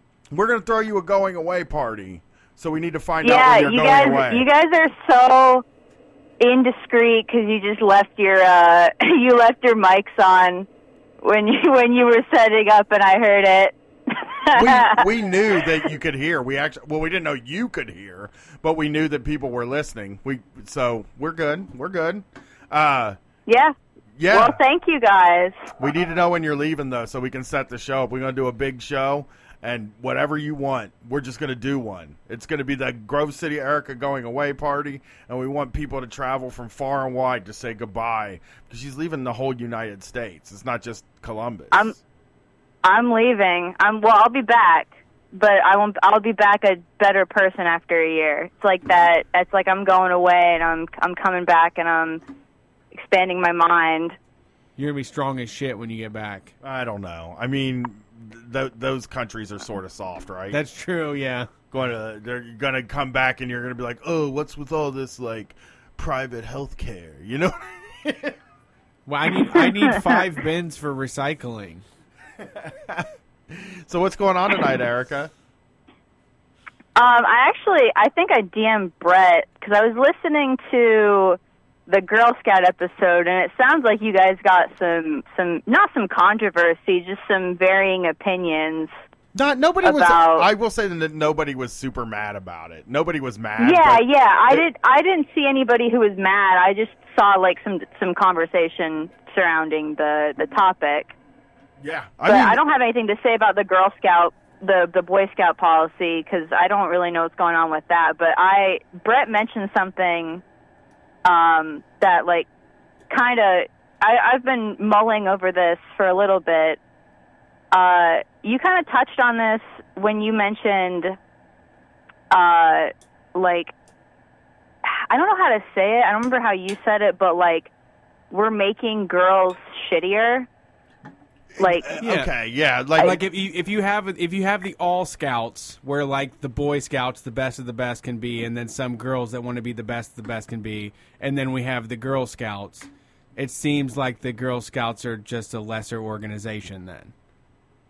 Yeah, and I mean, I was a Girl Scout, and I know Boy Scouts, like, if you make it to an Eagle Scout and you are a nerd and you, like, stick with the organization, like, that actually gets you some weird cred when you start applying for colleges and jobs in a way that Girl Scouts does not. True. But I don't really know what's going on with that.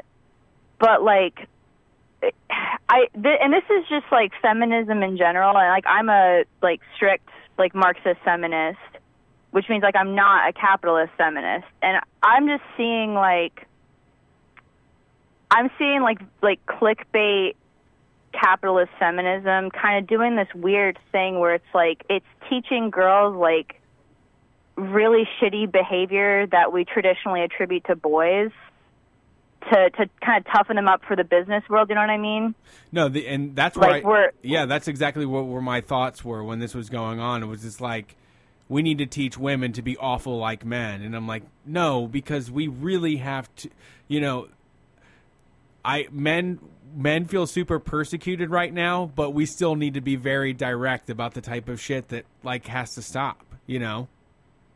And yeah, like we're not softening the entire world, or, like, I don't want to, like, say feminine, but, like, traditionally feminine qualities that we attribute to, you know, like humbleness and nonviolence and pacifism and listening rather than speaking all the time that we attribute to women. We're not taking those qualities and extending them to men in the same way. We're teaching girls that they need to get in the boardroom and they need to be cutthroat CEOs, and you got to, like, puff out your chest, and you got to be a shitty boss sometimes. You just got to get the job done, and that's what we're teaching girls instead of what we're teaching you is the correct way.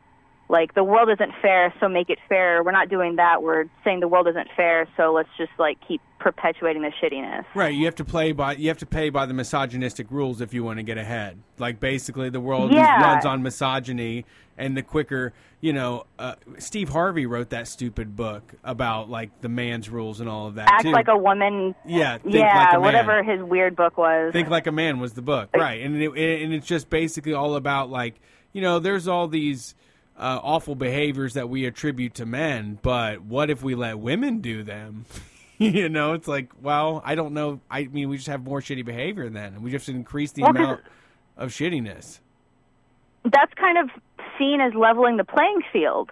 But, right. Like, why is that the playing field that you want to perpetuate? Why is that the playing field that we need to stick with, you know? Yeah, but I mean, I'm telling you what, I've been thinking about that ever since I was your age, and it just makes me lonely that people aren't, like, having these, like, deeper conversations or trying to figure out, like, how we can have, like, a more equitable time, something that, you know, feels more holistic. It is really just comes down to, like, in a nicer way. Sure, sharks in the water, though, is what they offer us. They offer us basically, like, a knife fight. I remember when I had my last job, and I remember, you know, my boss, like, I kind of respected her for it, because she just came out and she said it. She was like, yeah, I'm gonna brand my business as, like, one of those women-owned businesses shit, because, you know, magazines love that. Like, 614, they love that women-owned business, because she was like, it's bullshit. I mean, she was cynical, cutthroat, yeah, cynical boss, but, like, she knows that they love that, like, this women, it's a women-owned industry, or it's women are leading this field, or this small business, this small little brunch place that you go to, it's women-owned, and Beyonce it's feminism. Like, oh, okay, that doesn't tell me anything, because those bosses are probably just as shitty, if not shittier, because they play up that this is a women-owned business trope to get ahead. Yeah, that's something, you know, I mean, even like my wife, I remember my wife was just astonished one time. She worked for a business owned by two women with children, and they offered no maternity leave at all. And she was just like, that is like really just cold, you know? That is why, like, owning the business and not considering those sorts of things is so like not even considering how much you should pay. Like it's almost... It's the like that. The other equivalent to that would be like when you go to like a farm to table restaurant and they pay the employees minimum wage and don't give them benefits. And they're like, we treat the animals so great when we kill them, but the employees maybe not as good. It's the same thing. They're just it's like this whole like, this is very social justice. This is very empowering. Okay, but I still treat everybody like trash. Right.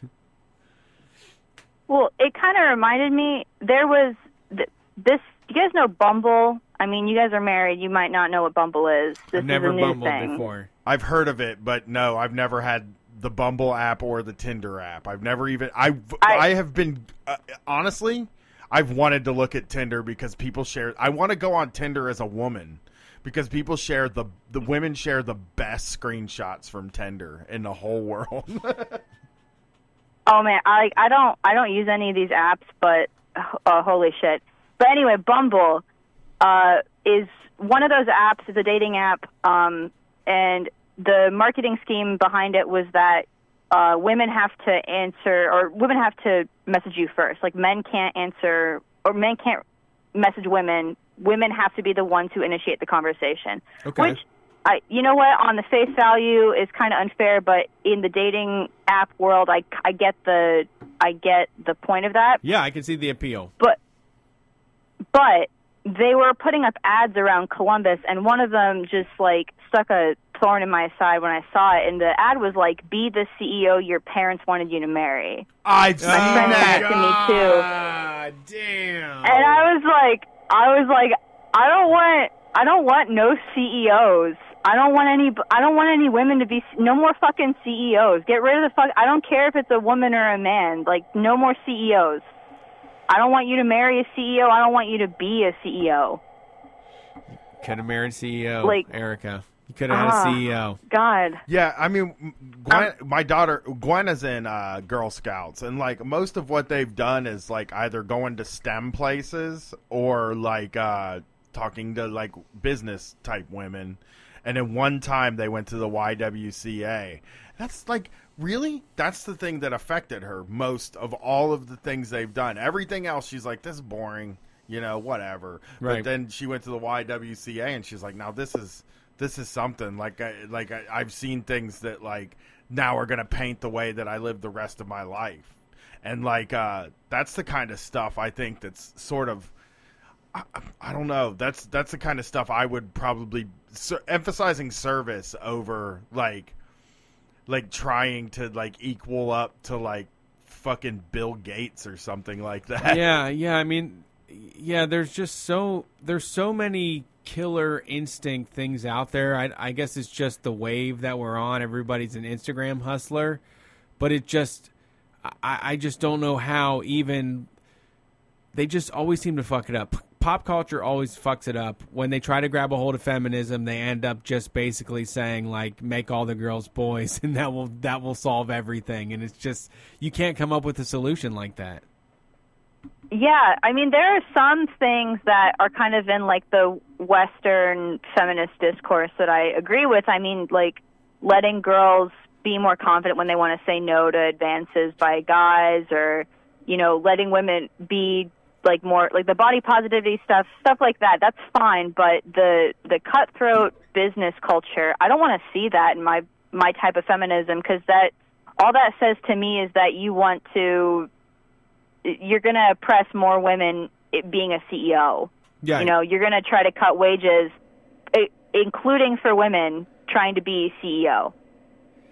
Yeah, that dominance is what we need less of. I mean, what's got us to this point, this point of catastrophe that we're at, is like this male-led environment where they are just taking over the world and using it and then throwing it away, discarding it, and running roughshod over everybody and dominating people. And I don't think we need more of that at all. I don't think that's like what's going to be the guiding light for the next era of humanity. I don't think that's going to lead us out of this. I don't think if we double down on war and aggression and fighting that it's going to be any better if it's done by a woman.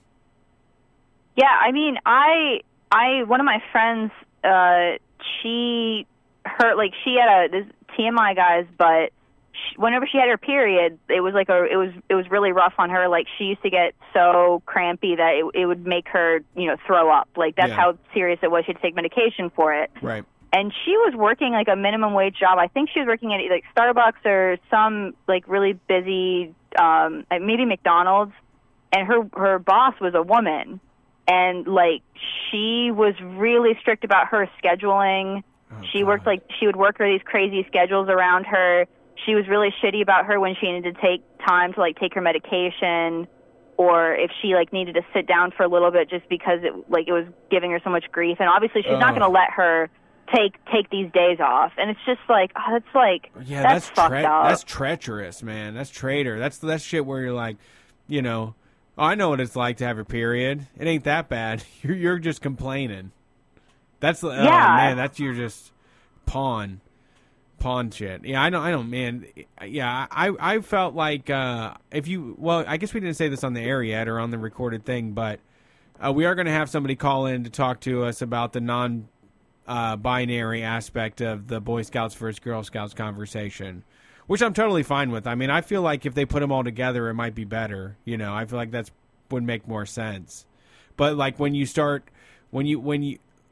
I just don't see a lot being accomplished by saying like boys can't have an organization, because you're just saying that the girls' organization isn't going to be up to snuff, in my mind. I know is that when I was in Girl Scouts, like I was in it for like 2 years. I didn't like it very much. But you're right, though. I mean, and that was the same thing too. What I said on that show was like, let the Girl Scouts have the Eagle Scout. Like, you need to make sure that they can have the exact same criteria, because that stuff, it means something to like a bunch of dorks. But like, it is like really unfair. That's obviously an issue when someone can get extra credit for being in the Boy Scouts, but you can't get extra credit for being in the Girl Scouts. That's a definite disparity. Eagle Scouts take care of each other. I guess, like, you can get, like, job opportunities and, like, weirdos who were in Eagle Scouts who are hiring people, like, they, for some reason, care about that when you guys are filling out applications. Dodge that bullet. Yeah. I do not want to be in the Eagle Scout, like, meetups, whatever they're at. No, they did, but those fraternities build up.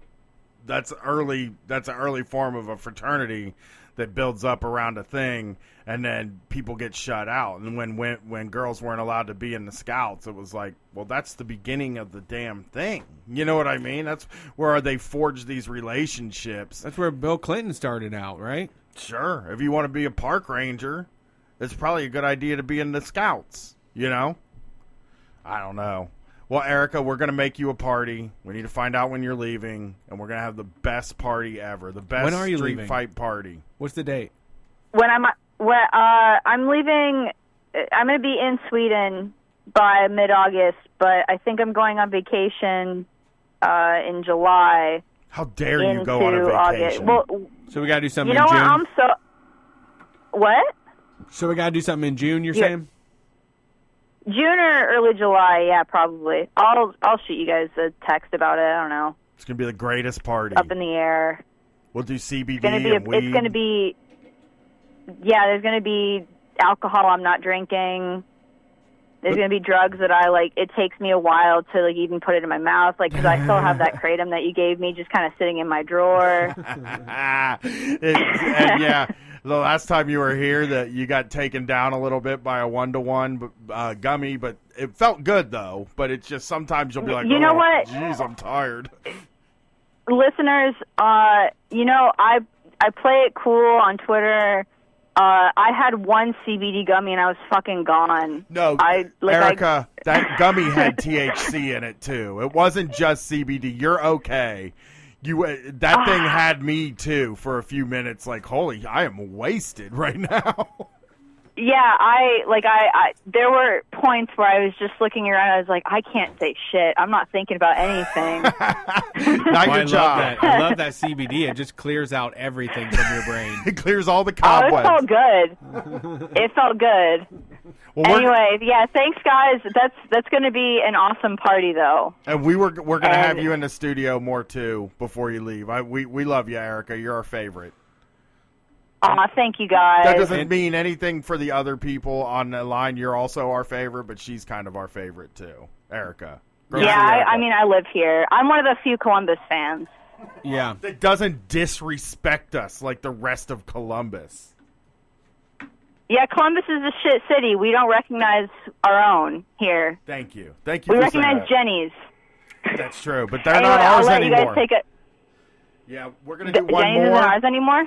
I don't think it is. They have them everywhere now. You can get Jenny's in California. Oh, yeah. You can get Jenny's and you can get Jenny's ice cream in Texas right now. Yeah. Nope. They're not ours no more. We can't take credit for that Listeria Laden ice cream anyway, right? Yeah, I don't want it. Anyway, I'll let you guys take more calls, but yeah, thanks again, though. Thank you for calling. We're gonna do one more and then we're gonna go to break, Brett. All right. She is see ya. At Chilling Seymour on Twitter. CSEYMOUR. Chilling Seymour. You just type Chilling SE and it'll come up. It'll probably come up, yeah. Yeah, come on, man. There's not that many. There's not like a Chilling Selena or anything like that. Chilling hasn't taken off the way Lil has. Lil is a good one, yeah. It's not. There's too many Lils. E-book. Lil, I like Lil. Like rappers that use Lil, like Lil Durk. There's too many of them, though. All of them are called Lil something now. It's stupid. It's cool to... They wore it out. Yeah. Well, I mean, that's kind of the way entertainment works, right? You wear something out, and then you move on to the next thing. Pretty soon, I liked it. Back in my day, it was Big. Big was what you wanted to be. Sure, Big is better than Lil. Well, of course, I want to be Big Brian. He's Big Boy. He's the Big Boy. Big Brian. Big Brian. Fat Pat, you know what I mean? Right. Right. Big Brian. Let's take one more call and go to break and then come back and we'll lightning round some calls and then I'll go home and watch this pay-per-view that has been universally panned as the worst pay-per-view in the world. Thank you for calling Street Fight. Who are we talking to? Hello? Are you there? What is up? Is this me? It is you. Holy shit. Okay, wow. I didn't expect to be on, actually, because I called in really late. Shit, what was I going to talk about? I'm pretty drunk right now. What'd you drink in? PBR. Really? Okay. That's a good choice. Drink. Cheap choice. Is that a bad thing? No, I've drunk a bajillion PBRs in my day. Okay. What have you ever had a PBR margarita thing? Brett loves PBR garita, yeah. PBR garita, that's what you should have. I've seen those. Like they're usually tall boys around here, I think, but I've never actually drunk one. No, I'm not a big fan of tequila. What? I'm more of a gin guy, like Brian. You like what? He's more of a gin guy, like me. Oh, you like gin? I don't drink though, so I'm a bad gin guy too. It's funny, yeah, he doesn't drink and he chooses like the most robust and like really, you might as well be telling people to drink Malort. It was my favorite alcohol when I was drinking. Have you ever, go ahead.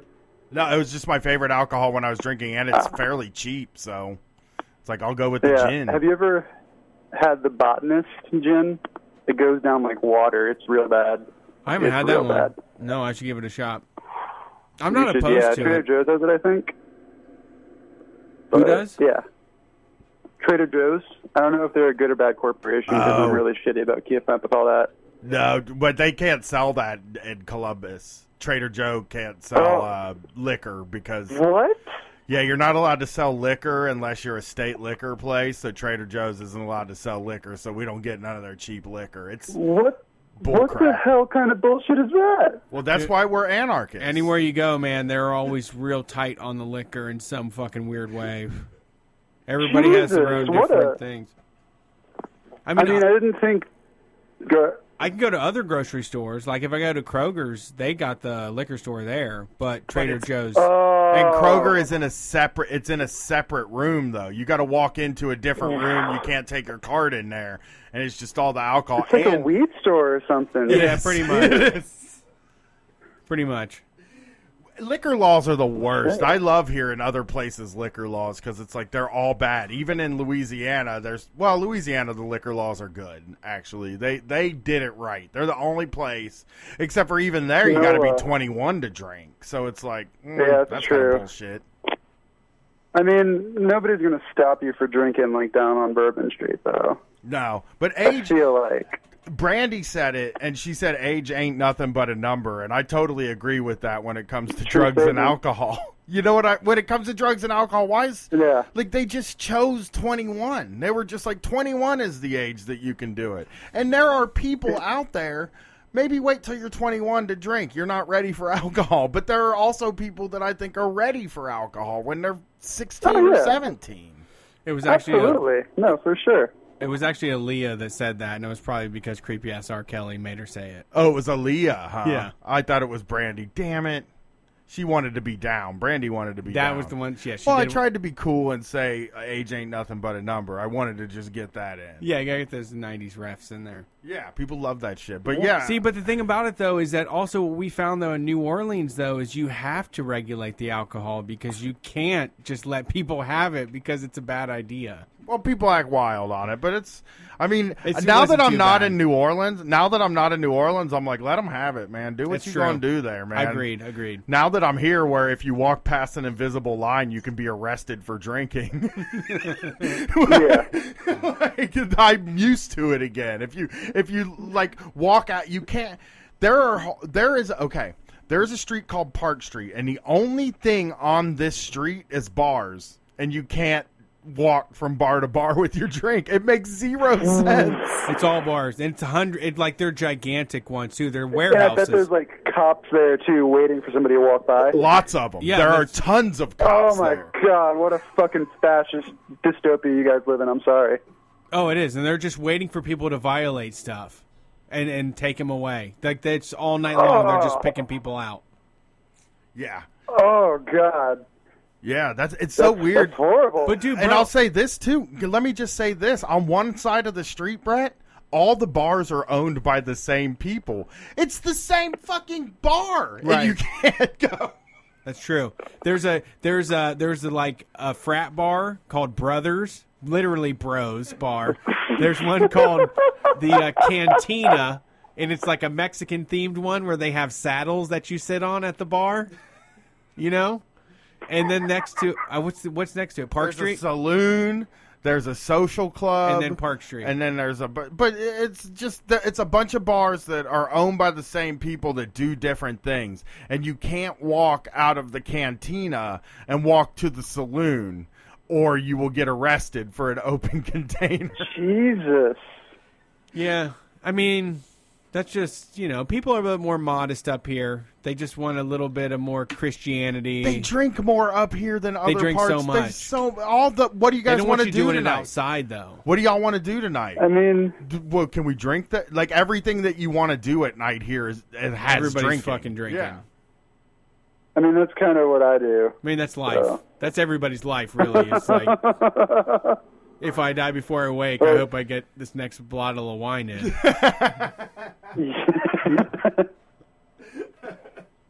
I mean, I love the idea. Like, I love the idea of drinking. Like, so I'm cool with. I can't. You should, man. I think I could get you into it. I don't, but I feel bad when I do it. If you did shots, though, like I hate shots. They're the worst. But they're so short. That's why you need that botanist. The botanist, I'm telling you, it would go down like water. And you love water, right? I do like water. I'm a big fan of water. I can drink what I'm saying. It's basically water. You've told with like 40% alcohol by volume. You've told us all on the show how terrible you were at drinking. You quit drinking when you were like 19. You didn't even weren't like legal. You were like I kind of quit drinking when I was 19, but I still drank for a number of years. Until 22, what? Number of years. I quit drinking the last time I got drunk was 26, but before But before that happened, it had probably been 3 or 4 years since I'd been drunk. If that makes sense. You know what I mean? But I think that, like, if we got you something illegal, not something from a store, something that somebody made so that you would feel, like, proud to do it, and you just took, like, 2 or 3 shots, you would be so fucking relaxed. What about Green Dragon? Could I do Green Dragon, which is weed and alcohol? I'll make you a tincture. If I can get some hold of some moonshine, I'll make a tincture out of it. Look, one of these days... You did do my tincture, which is 151. Yeah, one hit of it. It didn't make... I don't like it, and I'm not going to do it until again for a while, but... I want to do not enough to get drunk. It. Do it. Do that shit, dude. That will fuck me up. I know. You love getting fucked up, though. I know. That's like your favorite thing. I haven't even been fucked up in a good long time. No, you aren't. I was hanging with you the other night. I tried to get you to do shrooms with me. You had your daughter. I was like, let's do some fucking mushrooms. You want to microdose some shrooms? And he's like, not really. I got this teen that's never home, man. I'm bored. I should have. It would have been fun. Yeah, maybe next week. I think I got plans next week, but I can figure that I can like balance that out and make something happen. I mean, really. When are you guys going to do the Foxy? We got to get a video. We're going to do a video for that one. Yeah, we're setting up a studio now, a temporary studio in the basement until we get the office, and we'll be able to do video and stuff like that. Maybe we'll. I'll definitely do a Foxy video. Figure some stuff out. Brett'll do it. Yeah, I'll probably film it or actually hide. Brian will just ask me the questions. Yeah, I'm not a Foxy Methoxy guy. It seems I am nervous about that stuff. I'll eat mushrooms and that's it. Get anything called like 4-ACO-DMT? I've never heard of that. No idea what that is. That is a bucket of fun. I'll tell you what. So. It's like mushrooms, basically. It metabolizes into, like, psilocybin or psilocin when you eat it. Okay. And I weighed it out on a milligram scale, and I think it was fucked up because it said, like, I think 40, and that couldn't have been right. So I probably overdosed, but about 15 minutes after taking it, like, lions were jumping out of the walls, and I was shit. I need to go lay down. It's going to be a long night. Yeah, and I basically, like, I just... Any hangover or cramps or anything? Nothing. Like, nothing. Like, I felt so good the next day. Like, during the experience, it was just like, I'm melting, and I'm a bird, and I'm, like, rolling under the magma and the earth, simultaneously expanding outward and inward, like, microscopic and, like, galaxies. I need that in my life. It was just, like... It, like, obliterated me, and, like, the walls were screaming, but it was a good kind of thing. It was a okay, experience. I'm writing that down right now. Please DM me the name of the guy that you know that can get hold of that shit. It's been a while, but... No, it's fine. No, I'm into it, though. I mean, I would... I mean, that's great. Yeah. I would hope we can get our hands on that. Yeah, it's good stuff. But, I was into all that stuff, like, I want to say, like, 6 or 7 years ago... Like, you could just go onto, like, websites and just with PayPal, you would just, like, send some money to this guy, and then you would have research chemicals in your mailbox. Yeah, I missed that. It was wild. I was not on that. I was not into that. I definitely would have, I feel like, at a certain time, if I would have had the opportunity, but, like, I just did miss the boat on that one. Eventually, but I'm glad you all are getting me involved into this. I'm glad you're welcoming an old dog into this new research chemical games and letting me know about the cool stuff. I appreciate the information and thanks for calling in. Mm-hmm. Do you have a Twitter or a podcast or? No, I'm like on Facebook. That's it. Everything else, I kind of just like. You're so fucking cool, dude. That's so cool, man. Thank you for calling in. Have a good one. Have a good one. Take it easy. Peace. I love it when somebody's not on that social. I thought about deleting my Twitter today. I did. Because I would just do the Street Fight one. The one I do for me... It's brave. That's like dying. The one I do for me is really all it does is push all of my bands in town. Like... notifications. Like if I say I'm interested in a concert, it'll send a tweet out. I don't know how to unlink it at all. It's one. I'm so embarrassed every time I'll like be super lit up in the middle of the night and be on the Bands in Town app and marking all these concerts I want to go to. And then I'll get these Twitter for notifications of people that are like, why the fuck would you go see that? And I'm like, I didn't want you to know that I was going to go see that. Brett just likes things. He's like, Brett's very generous with his like interested list. They got bad at me because I wanted to go see Diana Krall.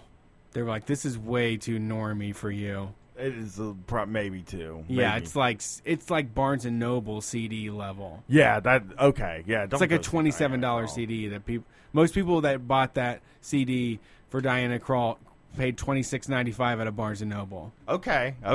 Well, get that.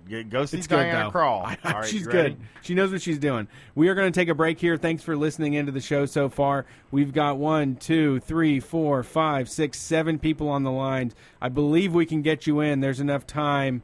Keep listening to Street Fight Radio. We will be back after this song.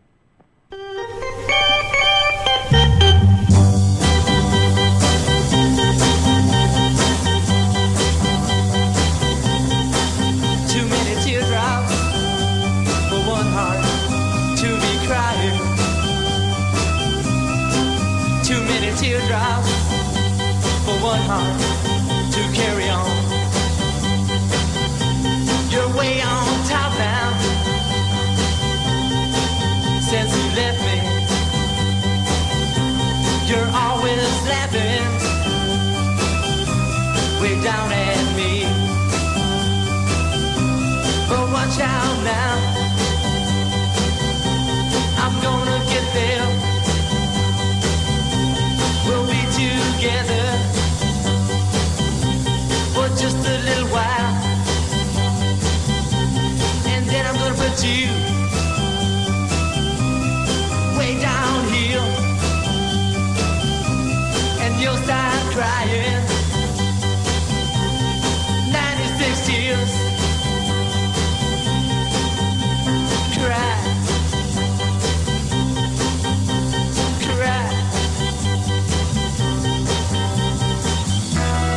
Sun comes up, I'll be on top. You be right down there, looking up, and I might wave, come up here, but I don't see you waving now. I'm way down here, wondering how I'm gonna get to you, but I know now. I'll just cry. I'll just cry. Too many teardrops for one heart to be crying. Too many teardrops for one heart to carry on. You're gonna cry 96 tears.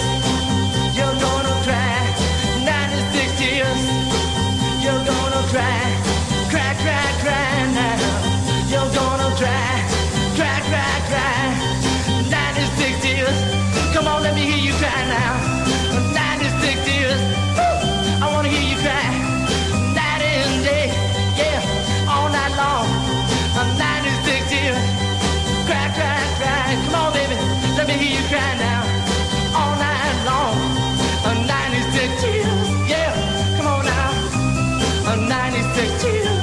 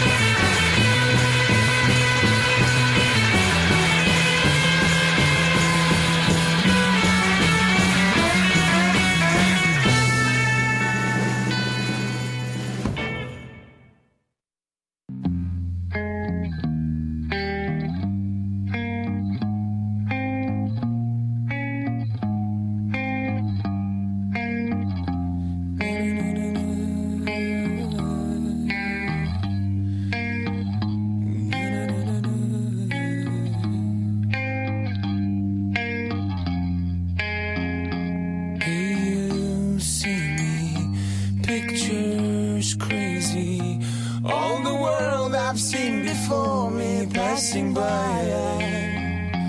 I've got nothing to gain, to lose.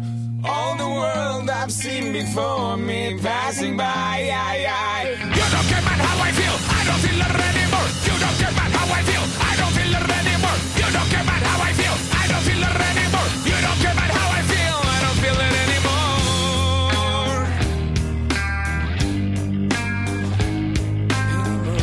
Na na na na na na na na na.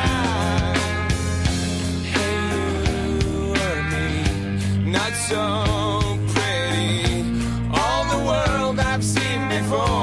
Passing by, silent my voice. I've got no choice.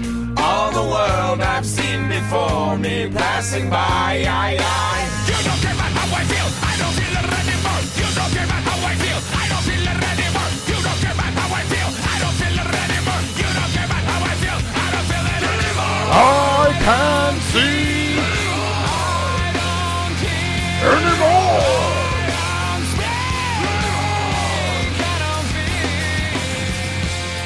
Thank you, Street Fighters, for tuning in. It's Sunday night. It's a Street Fight. Every single week at 11 p.m. Eastern Standard Time, we do our call-in show. The number is 614-412-5252. I wouldn't recommend calling in right now. The lines are pretty much full. We're trying to get everybody in if we can. Thank you for listening to the show. We're coming to you live out of the Free Press Studios here in downtown Columbus, Ohio.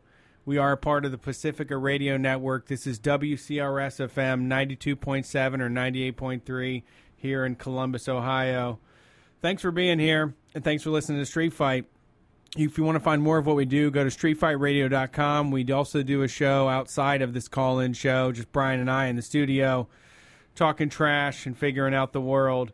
So you can find us on iTunes and any of the Android or Google Play podcasting apps. So, yeah, like I said, I mentioned, you know, I stepped in it this week as far as Girl Scouts and Boy Scouts go, which I didn't think was probably the most, I didn't think it was going to be the most well-received, although nobody, you know, gave me any shit about it. But later this week, we're going to talk to Spoka about their opinion on the issue to give a more well-rounded thing there. And to be honest, I'll tell you what, the only reason I do that is because we've done this show for so long, and to come on and just do a show where me and you agree with each other just isn't enough for me. That doesn't make me want to put it out on the airwaves. You know what I mean? No. Yeah. Hey, you know, sometimes you just gotta, we're having a discussion here, and a lot of it's free flowing.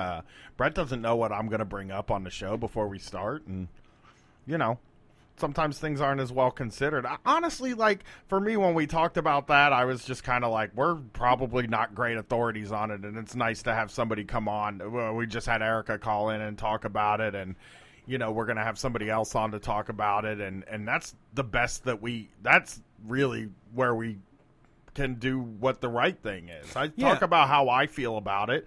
I mean, my opinions aren't always... First of all, I was not ready to defend it when we started talking about it. I thought we'd maybe, I don't know. We got, sometimes when you're down in that basement, we get a little more serious and we have a conversation, and I don't know. Well, I don't know. I just don't want to do a show with like Rachel Maddow where she comes on and tells everybody why people are mad about this or that, and then they just go on with their day to day. I mean, there's something there to be talked about that's deeper than what the dum-dums are going on about. So that's what I'm going for, at least. Yeah, yeah. Well, let's see who's on these phone lines here. Thank you for calling Street Fight Radio. Who are we talking to? How are you doing tonight? Oh, shit, you're turned all the way down. Hold on just a second. There you are. Hey there. Hey, this is John in Memphis. Can y'all hear me now? We can definitely hear you. We love you, John. Hey, man. Hey, so I'm calling in. I got a couple things to run by y'all. Okay. First of all, Pump Up the Volume underrated classic of cinema. Y'all had mentioned it a while back, and I had that was a movie that was a formative experience for me as a teenager, and so I really dug that someone else not only really dug that movie, but kind of transitioned it into like a lifestyle and career. That's kind of awesome. You know what? I'm going to tell you this. Learn. I don't know if you're on Twitch or anything like that, but we're getting our stuff set up, and I think the first Twitch stream is going to be Pump Up the Volume. But you won't be able to, like, you'll have to watch it at that time because we won't be able to leave it up because they'll cut us off. But we are going to do a Pump Up the Volume thing because that movie is too important to me not to talk about on this show. I love that he had, like, the whole setup in his basement, and then he had, like, his parents had, like, he had it, but he had it all hidden, so his parents couldn't come down there and see him do it, and it's like, how the fuck did he get a whole radio station without his parents knowing in his basement? Don't you gotta have, like, a satellite tower or something, or an antenna for that back then? God, what a great movie. Jeez. Yeah, for me, I was, I really don't know why that movie's left out. I mean, that Brian and I, whenever we have conversations off the show about nostalgia and stuff, it's that, like, people, sure, they latch on to these, like, mainstay things like Boys to Men or something, but there are these other things that were going on at the time that were way more impactful, that were just really breaking barriers and telling this weird story. You know, and Christian Slater at the time, too. I mean, he was... We talked about, there's a few people that have messaged the page and sent us messages on Instagram. They were like, when I was a kid, Christian Slater was like the guy that I was looking up to. Me too. Like, I was. He was such a, like, a cultural mainstay. Like, he represented that type of guy that was cool and alternative, but wasn't, like, too much of an asshole, you know? My whole fifth grade year, I had a spiked hair. My parents wouldn't let me dye it blonde, but it was spiked. I went with the tall spike, and I went with a always wore a t-shirt with a button-up short sleeve shirt over it and a pair of shorts, so I could look exactly like Christian Slater in Gleaming the Cube. I just thought he was, I mean, like, I'm probably still kind of trying to look like Christian Slater in Gleaming the Cube at this age. Like, he was such a that dude. I thought he.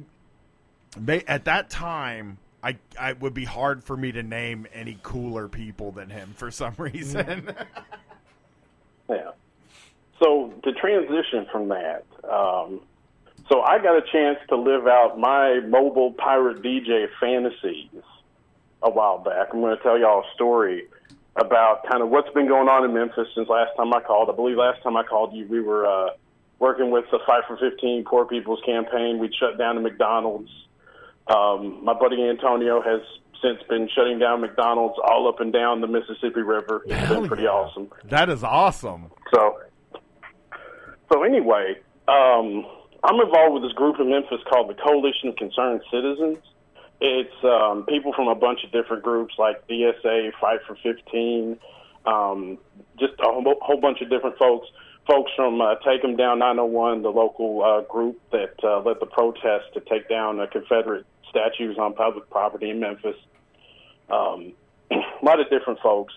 And so for the anniversary of the assassination of Martin Luther King, the 50th anniversary, the city had planned a whole bunch of stuff on April 4th, about a month ago.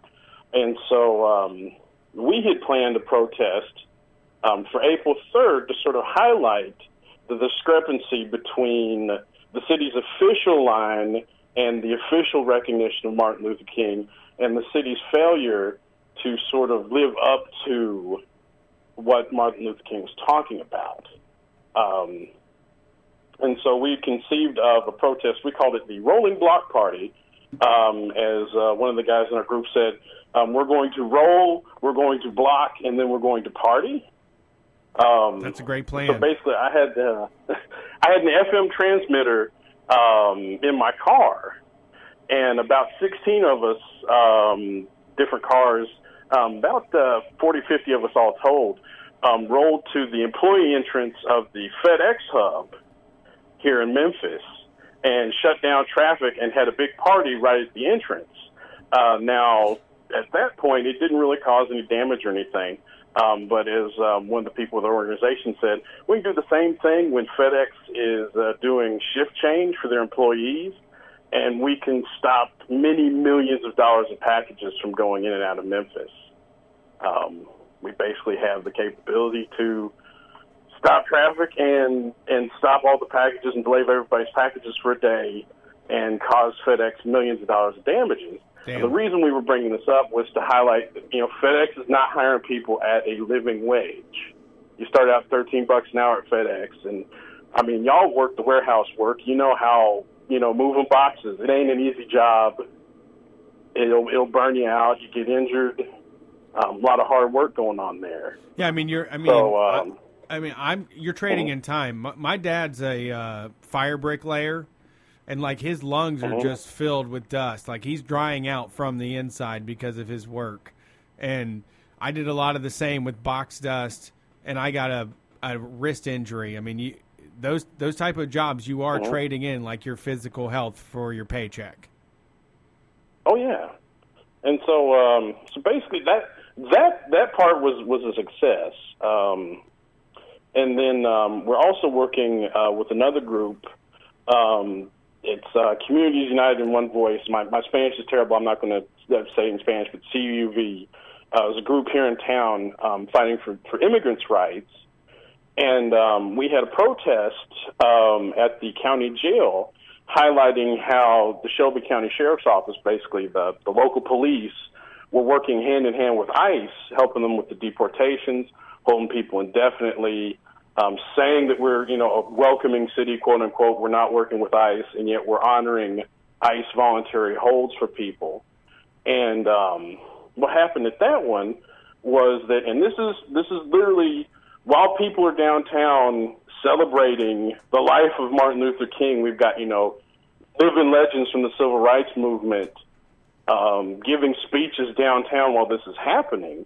There was a local journalist, Manuel Duran, who runs the Spanish-language Memphis Noticias, basically one of the local Spanish-language news outlets. And he was covering the protest.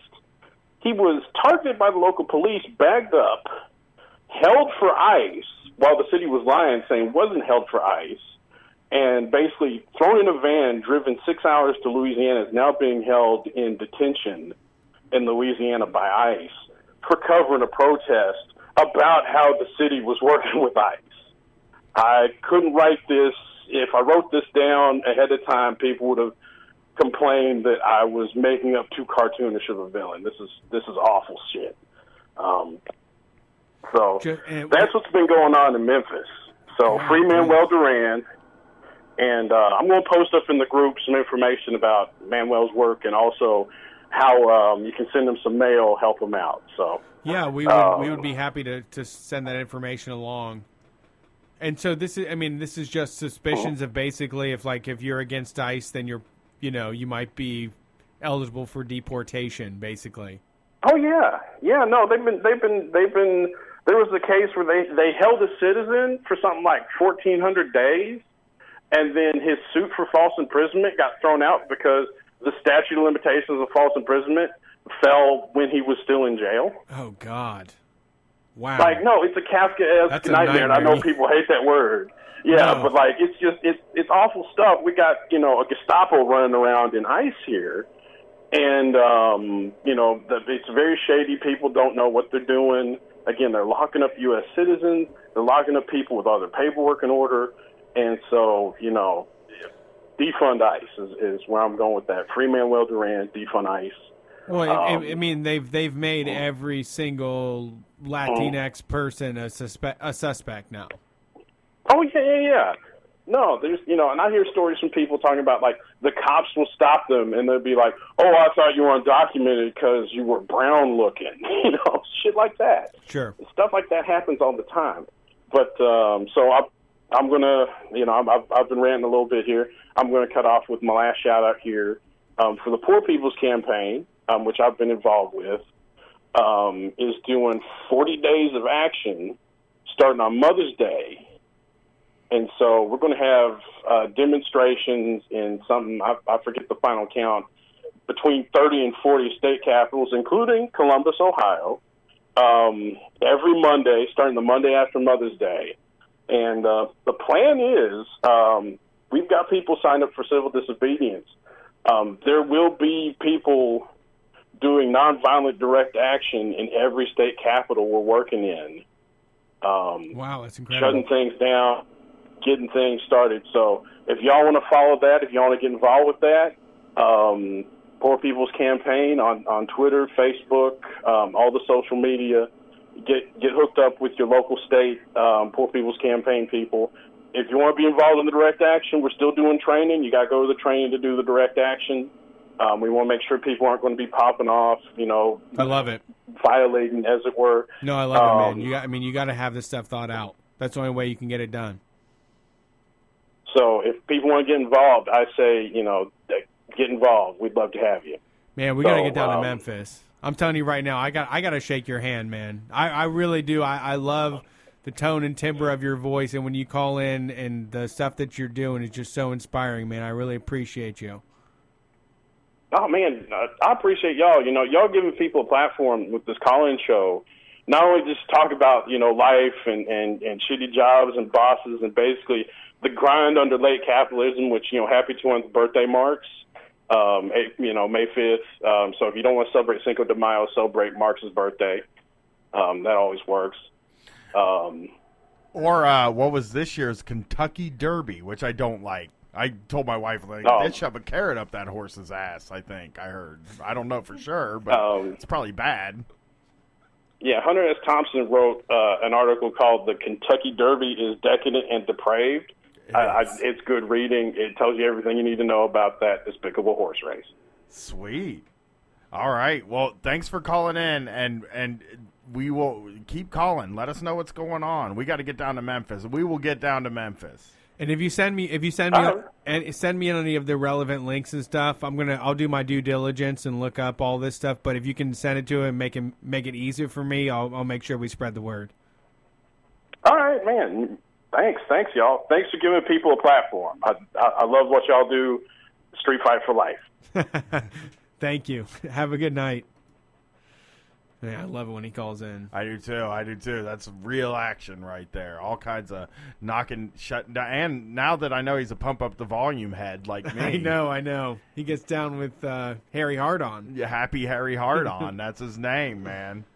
That's the best movie. But yeah, shutting down McDonald's is cool.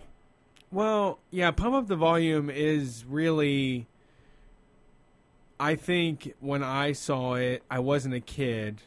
I was just more in the age of collecting cool shit, where I heard there was a cool movie called Pump Up the Volume, so I watched it when I was probably 19 or 20. Mm-hmm. And it instilled in me some sort of thing that still is relevant to this day. It was something about, like, at that point I started dreaming up having a panel van that I could drive around Columbus that would just block out the airwaves of all the radio stations that I didn't like. I wanted to do, like, real pirate radio after I saw that. That's breaking the nap, though. He had the government after him and everything, too. The FCC. They had FCC and big yellow trucks that said FCC on the side. Yeah. I can't wait for this. I'm ready for it. Yeah, that's the premiere of that'll be our first event on Twitch. Right. I like it. All right, let's see who's on the lines here next. We got to get rolling. This person is waiting almost an hour. My goodness. Thank you for calling Street Fight Radio. Who were we talking to? Hey, y'all. It's Kate Whitco in Indianapolis. Hey. Howdy. How's it going? It's going good. How are y'all? We're great. I'm glad you got in. You said you were getting busy. You sent me a thing saying you were getting busy signals. I'm like, well, I wish people never got busy signals on this show. No, it was just I don't call in often, obviously, so I wasn't sure if I was even, like, listening to a live thing or what. I don't know. Anyway, it's the whole thing. Yeah, it's a like, weird... Maybe they do repeats. I don't know. It's a weird situation. Yeah, I don't know if we're going to take any days off for a while. I think, the next... As long as we don't book anything, the next day off would probably be Memorial Day. I do not think we're going to do a call-in show because we'll probably be doing something else. We'll be together still. Yeah. A couple of buddies just being together, doing stuff. I like taking off Father's Day. Man. I like the Father's Day take off. Well, we'll see. We'll see what we do here, you know. I'm not going to make any promises right now. Maybe we'll want to do the show on Father's Day. Maybe we won't even have to do that show on Father's Day because we have a live show around Father's Day. I mean, I could go do a live show on Father's Day. We got a month and a half before that. Ooh, Father's Day show would be great. We could just go complain about the thermostat. And our kid. I could go up there and just complain about Gwen for an hour. Damn, okay. Let's put that on the back burner. All right. What's going on, Kate? I made an appointment in my calendar to call in and get y'all riled up about pedal bars and pub crawls. Because fuck that bullshit. Fuck it. I hate it. What do you mean? I hate it so much. Oh, come on. That's good wholesome fun. No, it's not. Oh, my God. Can I tell you a story? No. Can I tell? We're tell a story about a pedal wagon. I can tell you the story that I said these should be outlawed at that point. I was with my family. We're walking down in the neighborhood that the pedal wagon rides on. Well, pedal wagon means like a dozen people sit in front of a bar and they have like bicycle pedals and it rolls down like the main strip of wherever your downtown is. Blocks traffic and plays loud music and they can't resist yelling at people that are walking down the street. So Woo! It was just like I'm walking with my wife and my daughter and we're walking down the street at 7:30 at night. You know, I don't have my kid out at 2 a.m. or anything. And this pedal wagon comes by full of women and they just yell, "Show me your dick!"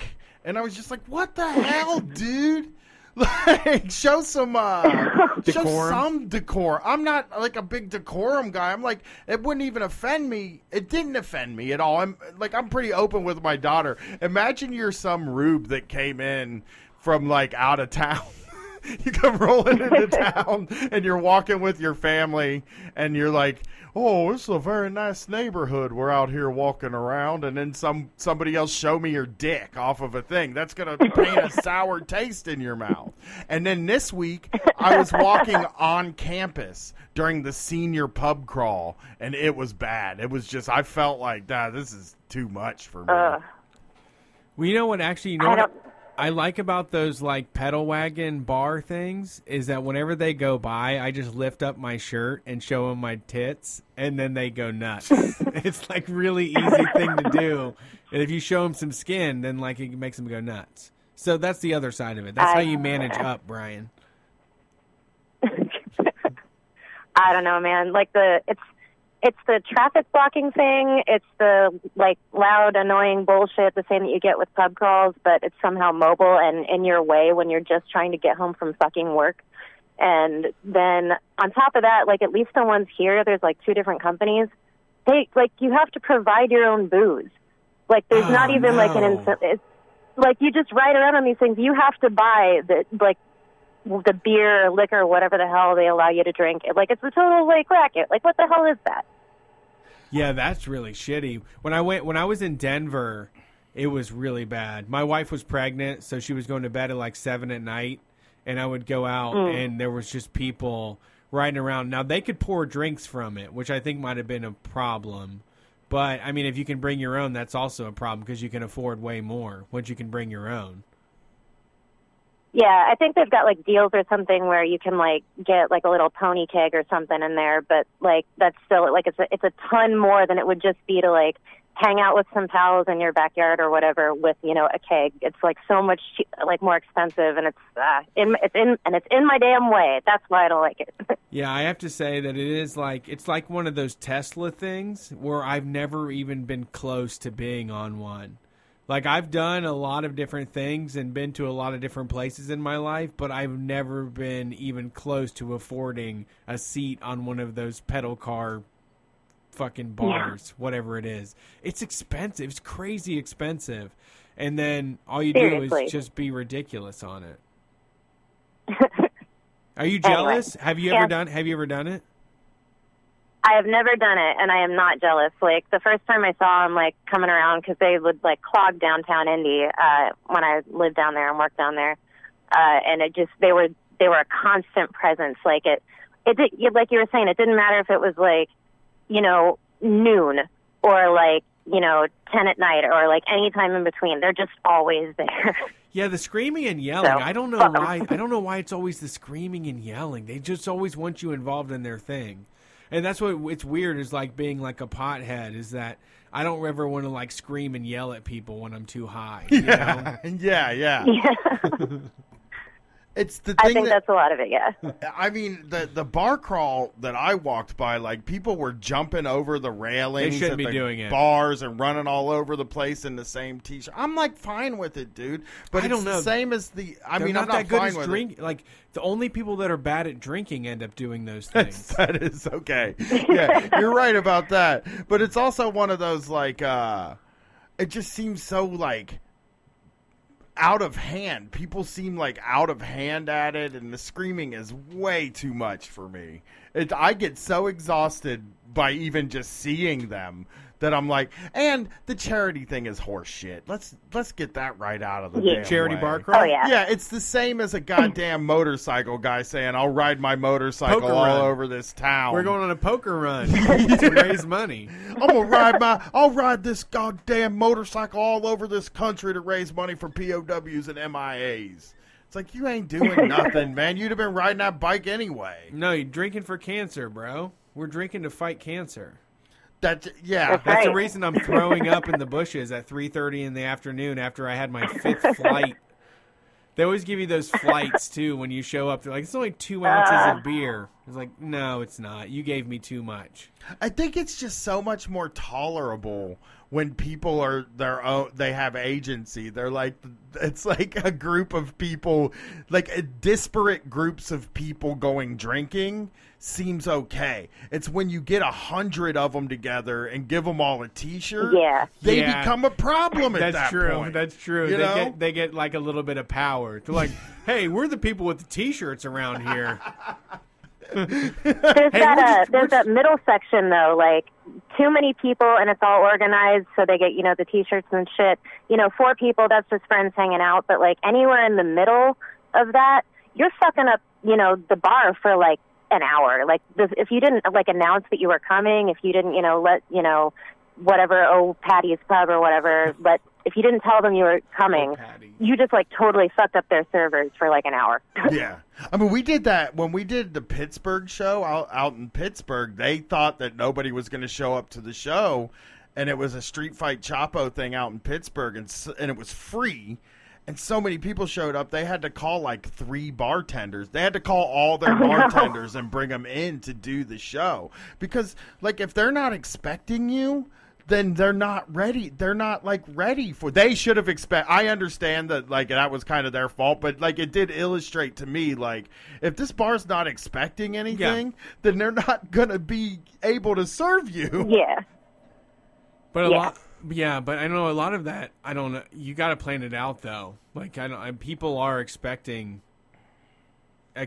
you, which is even more. Yeah. That can also that swings the other way where it's like you have to accommodate us. You know, we're here raising money. We're a part of this bar crawl. You have to respect us. Yeah, yeah. People run with it, man. Yeah. No, you're right. I never got into that. I never wanted to raise money with my drinking. No. I want to do scuzzy stuff with my drinking. That's all I want to do. Yeah, I leave that shit like the left hand don't know what the right one does. My right hand holds a beer while my left hand is handing out charity money. Sure, yeah. I'm Christ-like. My drinking has only ever been for losing money. Right. Well, thank you for letting us yell, Kate. I appreciate it. Somebody needed to get on here and let us go at the pedal wagons are the fucking worst, man. This is the problem, though. Here's the thing. I actually like it. I do like it when people do feel that comfortable because it's like, what the fuck is going? There's nothing going on here. 60 fucking drunks showed up, and now we got something exciting to deal with. You know, at least we're living right now. But at the same time, when, you know, we give those people that extra inch and we don't let anyone do anything else besides the drink, it's like, obviously this is going to be an issue because this is not for everybody. Not everybody can can go on a bar crawl and make it out. Most people can't, from what I've seen. No, they don't make it all the way through the thing. Well, yeah, having a good time is cool. Being a jerk is not. Yes, that is perfect. Let's put that on a T-shirt. Thank you for calling Kate. She's at Kate Whitco on Twitter, right? Is there an underscore? Yep. No underscores. Nope. No underscore. I don't know on Twitter. I'm not that cool. Yeah. Katewitko. Thanks for calling in. Yeah, those things are one. You know, it's like we run a party show, but then you're like, I don't like the fucking way you guys party. Like, and gals, too. Well, yeah. Some of y'all party too fucking wrong. Loud. Yeah. Obnoxious. Overbearing. I mean, it's I mean, people that are doing those pedal car brewery things are also wearing sombreros on Cinco de Mayo, yes. Right? Yeah. I mean, it always feels like such a wrong thing to say because it's like a gendered thing, but bachelorette parties drive me crazy. Like, I'm like, calm down a little bit, man, shit. Like, I mean, I'm sure bachelor parties are bad too, but they always put themselves in like a strip, some place where I don't have to see them, you know? Like right. A bachelorette party tends to like take over wherever they're at. Yeah. Yeah. No, I was at the mall and there was someone doing a bachelor party and they were totally fucking twisted. Like they probably just had like a boozy brunch at a Cheesecake Factory and were running around yelling at a Barnes and Nobles. Yeah. At a Barnes and I know. I was like, I couldn't believe it when I saw it. That you would have a bachelorette party at the mall. Barnes & Noble is basically the library. The library now, yeah. It's like the privatized library. So you can't act like a maniac in a Barnes & Noble anymore. I want to get on one of those cars, though, because I would totally scream at everybody that went by. They're not going to see you ever again. I know. Well, now you want to do a pedal wagon so you can be a piece of shit. My wife wants to do one, so you guys can set that up and do it, and then I'll fucking stand next to it with a sign that says ban these things. Yeah, get rid of pedal wagons. Yeah. I'm starting to feel like the dad on Footloose or something sometimes, like where I'm like, you bringing the hammer down? Cool, fucking down a little bit. Like, stop it. Cool. Y'all can dance or whatever, but yeah, we've had Jaeger bombs before. Please, calm it over there. Yeah. Come on, let's all be cool. Let's have some self-loathing when we drink. Exactly. Where's the brooding? Why isn't anybody just sitting there just furrowed eyebrows at each other? Yeah, geez. Aren't y'all pissed about the direction your life took? Yeah. Oh, no, I'm getting yelled at in the group now. Blocking traffic and blasting music sounds street fight as hell, Brian. Yeah, but yelling at other people and blocking traffic. And they're playing like Pour Some Sugar on Me. Yeah, they're not playing good. They're not trying to turn you on to some. They're not playing like Dead Prez. They're not trying to like open up your mind or anything. And they never yell anything clever from it. They usually yell, "Show me your dick" or "Show me your titties." Well, that's why I said that's why I like them. They're very easy to please. Like you just show them a little bit of ball meat and they go nuts. They go, "It's fuck, God, what a crazy night! Wow, a man's nipples. This is fucking wild. I'll never forget this." Yeah, you will. Yeah. About 10 years from now, you won't even remember this happened. Oh, let's see who's on the phones here. We got a few more to go. It's lightning round time. Thank you for calling Street Fight. Who are we talking to? Hey, guys. What's going on? This is Paul in Cambridge. What is up, Paul? Cambridge what? Massachusetts? Cambridge, Massachusetts. Okay. Massachusetts. Taxachusetts. The altered states of Drugachusetts? Taxachusetts? I don't remember. No, sorry, what were you guys going to say? No, go ahead. What's going on tonight, Paul? What's going on in Taxachusetts? Oh, man, not much. You know, I've been enjoying the show so far. The music was absolutely phenomenal. I've never heard of Pump Up the Volume, but I'm going to be watching it possibly even immediately after hanging up right now. It's the greatest. I love that movie so much. Yeah, it's great. It straddles a line. It's definitely of the time that it was created in, but it also is transcendental. Like, if you can imagine what was going on and watch it and take it all in, there's a lot to it. I'm very excited about that.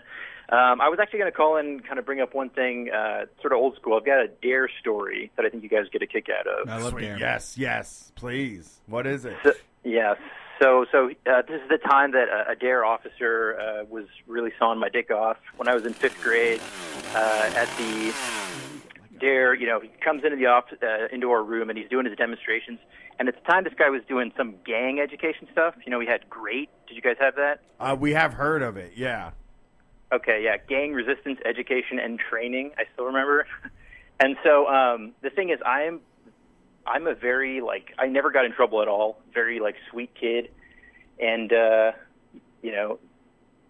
cop was telling a story, the DARE officer, his name was Deputy Hatchet. I remember that. And this guy was talking about gang members, and he said something like, yeah, these guys, these gang members are really vicious. You could see a group of nuns walking across the street, and they'll just pull you out of your car and just, beat you up. And I turned to my friend. I was like, why would nuns beat up? I legitimately didn't understand his point. And immediately he was like, that's it. I've had enough of your disruption. Just get out. Get out of the classroom. Why would a gang beat up nuns and then you got kicked out? Yeah. It's, why would you be pissed off to see nuns? Yeah, yeah. Well, they always they say the same thing about the senseless, they'll drive around with their lights off and you flash them and they'll follow you to your house and kill you, and it's like that's never happened. Why would somebody even decide to do that? That's not even a even the knockout game was only a few instances. You know what I mean? That is the knockout game was less even than that. Was there's just a few times somebody walked up behind somebody and punched him in the head. This is even that's never happened. The cops do love spreading that stuff that they will senselessly kill somebody, and you're just no, they don't. They don't want that heat. Killing... when you kill somebody, the cops just come looking for you, relentlessly? And when you kill a group of nuns, the cops will definitely... they will find you. It's easy for them. That's why you can't do any... That's why nobody does real crimes anymore, because you can't fake your death and disappear. Real crimes. Yeah, but so what happened with me was, I think I got confused between, I thought he was saying that, the nuns would be the ones that would pull you out of the car, but he was referring to the gang members or something.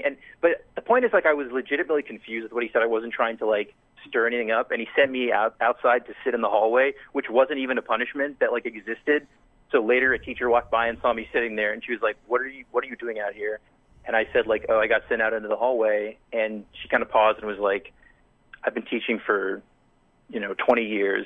I've never had to send a student out in the hallway for being disruptive. That's all cops can do, though. Yeah. Well, they're setting the precedent. They made an example out of you. If you ask questions, you just aren't for the police. Yeah. You're just a drug-doing wastoid. Yeah, the cops have one tool, and that's either silence. Throw you in jail or throw you out of the room. You just have to shut up and listen to what they say. I spent a lot of time in the hallways, too, though. In my school, that was a punishment, where they would just send you in the hallway, and you would just have to sit there all the... Yeah, I've been in hallways before. Oh, God, I spent most of my time in the hallways. Fucking cops, man. These DARE officers, they don't know what the hell they're doing. I feel like that story that you always hear about the three joints getting passed around, and then it comes back with four, where they're like, I better not have one of these missing. I feel like that never happened. What's that story? I don't know that story. I feel like you always hear that one where it's like someone's giving a demonstration, and they're like, now these are real marijuana joints. I'm going to pass them around the room so you kids know what they're like. And then it's like, I better not have one missing when I get it back, and then there's an extra one that someone has left on it. Let me tell you something. I can tell you for sure that they have been stolen, because my friends... and I stole the drug display case in 8th grade. All fake. Every one of those drugs was fake, but we did steal it, and there was a whole big to do about somebody stole the damn drug kit, and who would do that? They're not even real drugs. Well, we gotta. You made them seem like it. You put in a fucking case. Yeah, a bunch of idiots. You run a school full of a bunch of idiots, and you handed them a case of drugs. But yeah, you put a case of drugs in front of them. I know. DARE was... I love DARE. It's such a funny, I can't believe they're fucking bringing it back. Like, I can't believe it's coming back from the dead. Jeff Sessions was like, it works. That. Jeff Sessions said, Dare would have worked if we was a little more, I guess, dishonest about drugs is what he would have thought. How old are you? 30. You ever see the movie Matilda? Yeah.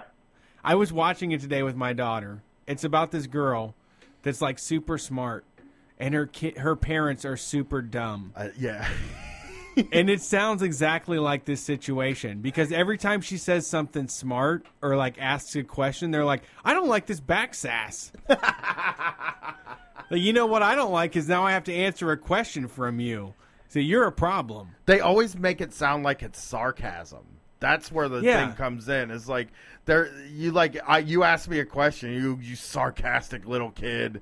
And, like, that's probably why you got thrown in a hall. I got thrown in a hall many, many times for being sarcastic in school when I wasn't even being sarcastic. I'm like, man, this isn't fair. What about all the other times I've been terrible? But, yeah, I mean, how many nuns are getting in fights? What's the statistics on that? I mean, if they're like the Shaolin monk type. Shaolin nuns. Yeah, like if they have those. I don't know if they even have them, but that would be something, you know. Like, that would be some tough-ass nuns, you know. Well, hey, thanks for calling in. No problem. Thanks for the show. Oh, you're welcome. Anytime. It's easy. Actually, I'm taking 2 days off after this, and it's going to fucking rule. But thank you for calling in. I got 2 days. 2 days, no podcast, man. I've done a lot of them in a row in the past 3 weeks, and I'm like, oh, I'm tired. Jawjacker. Those third shows are going to be, they're good. The third shows that are coming up are good. Let's speed through these calls. How much time do we have left, Brett? Looks like we've got 20 minutes to go. Okay, let's get through some calls, man. We got 20 minutes left. Thank you for calling Street Fight. Who are we talking to? Hey, is this me? It's you.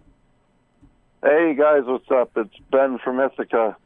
I called a few weeks ago. I was a delivery driver who worked for, like, the whole family. Yeah, I remember that. So, how's it going?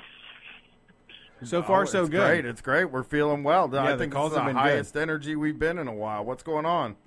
Yeah, sorry. I was trying to maintain that energy, but I got a little too drunk before I called. It's my weekend. Like, Sundays and Mondays are my weekends at work, so...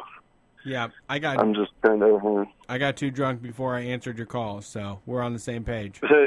Okay, cool. Anyways, I was going to call it a cop story, but I just kind of wanted to talk... That last caller kind of reminded me of a group we had at my school when I was in, like, middle school. It was the STAR program.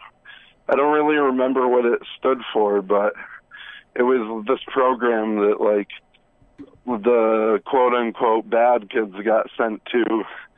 It was mostly just the poor kids who got in trouble. It wasn't any of the rich kids or white kids or anything.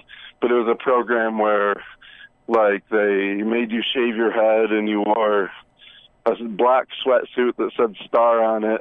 Jesus, that sounds like a FEMA camp. It's fucked up, yeah, but I don't know. I just remember it, like, came about around, like, when I was in 6th grade, and they used to just, like, make the kids march out at lunchtime, and they all had to stand in a line and, like, repeat some sort of thing, and they'd have to go, like, before school and after school to some sort of, like, boot camp, and they used to threaten all the kids who, like... got, like, low grades or, like, got in trouble with it. I remember, like, all the times. I was a shithead in school, so I was always getting in trouble and stuff. And did you have a thing that you made it through school, right, Brian?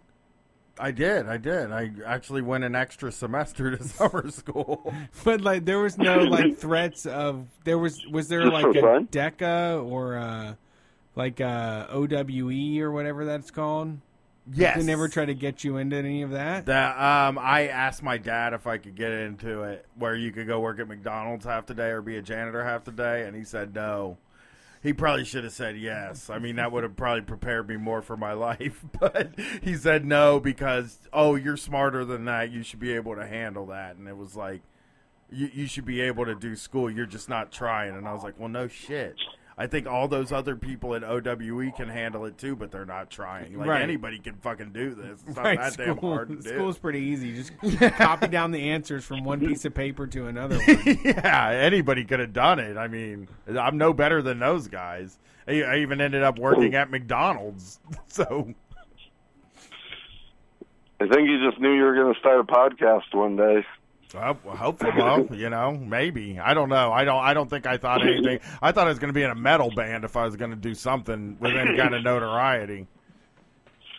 There's still time. I mean, like, every single local metal band I go to see seems to be 40-year-old white dudes. So I would be an awesome... There's always time. Yeah, I'd be great at it, except for I can't play any instruments, and my voice does not sound good when I sing or scream. Start a punk band. No, that's what I could do. That's the best answer. Well, thanks for calling in. We appreciate it. Yeah, should I tell my cop story pretty quick? Sure. So I don't have Wi-Fi at home because I'm like poor and cheap. So I always like sit in parking lots and steal Wi-Fi from places. Yeah. And the other day I was. Sitting near the public library stealing some, and I noticed like this truck with like NRA stickers and stuff pull up, and it turned around and kind of just like faced me for a while in a position that it didn't look like they were facing me, but it kind of felt like it was.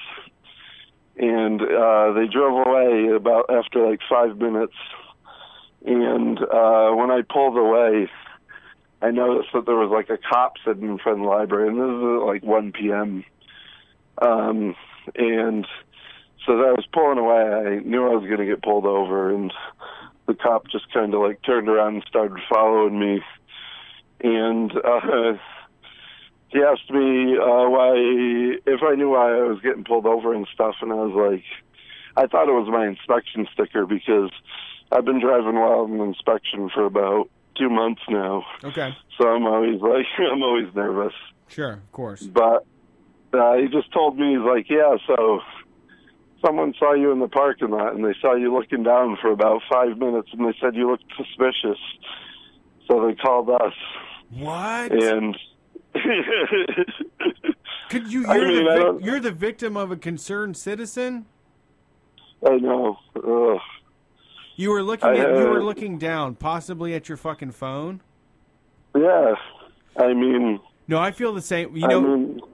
Actually, not to back up their claim, but when I do sometimes, like, have to blow off time, or like there's just breaks in my schedule where everything doesn't match up properly, and I sit in a parking lot for 30 minutes or something, just like futzing around on my phone.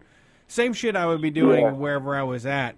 I do sometimes think, like, people have to wonder what I'm doing right now, I imagine. But we shouldn't be. We should not be, like, feeding or, like, we should not be acknowledging that type of behavior because sometimes people just have some time to blow. Most of the time. Yeah, I mean, like, and I think you can kind of tell the difference between, like, someone looking at their phone or someone, like, loading a gun or shooting up or something. Right.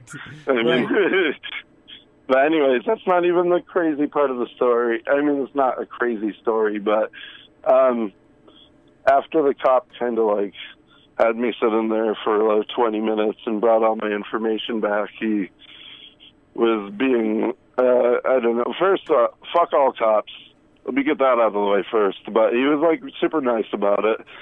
And as he was walking away, he said, "Thanks for cooperating. I love you." Wow. and I'm like, but like, he realized what he said after he said it, and he started walking really fast and like butt tapped the back of my car and kind of corrected himself and said, "I mean, have a good day." Wow. Thank you. You know what? I have to say, you sound like a nice guy. You're probably very easy to roll all over if they were a police officer. Yeah. You make this so easy. I just came and intercepted your life and tore it tore it apart, and inspected everything about you because of some concerned citizen. Thank you for making it easy. I love you for that. Yeah, exactly. I appreciated it. I like that. I love you. It would be funny. It's like calling you Dad. Like, all right, I'll see you later, Dad. Yeah, oh, I mean, it didn't even seem like that. I felt like his wife or something. Yeah, you felt like that deep love then. Yeah, it was nice. I'm like all Blue Lives Matter now and stuff. But the hardest job in the world is a cop's wife. Yeah, like fucking, I don't want to hear it. Yeah, because of the bad sex. I don't want to hear the fight for 15. Because of the bad sex. You got him roasted. Rack him, Brett. All right. Thank you for calling in, man. I appreciate it. Call us back next week. Have a good night, guys. That was good, man. Yeah, that's hilarious. That's just to think that like you let something like that slip, where it's like, you were too nice. I do it all the time. I came into your life. I stopped you. You were at the library. I came and I stopped you, inspected you, asked for your papers, and took 20 minutes of your time. I love you. Yeah. Yeah, I love you, pal. Okay. Oh, my God. That is too funny. Let's try to lightning round these, man. We're done at 3 hours. We're done in 13 minutes, dude. Thank you for calling Street Fight. Who are we talking to? It's a hard three. Oh, what's up, y'all? It's Zane, your non-binary pal from Texas. What's up? How's it going? Goes well. All right. I didn't have a story for all this time. I was just I wanted to talk about like rural issues that are like getting ignored a lot from our perspective, you know. Yeah, absolutely. What's going on? So the town I'm living in right now, it's like 6,000 people or less, like barely 6,000 people. It's tiny. There's one bar, there's no coffee shop, and there's like a lot of government housing. It's got a real bad, like the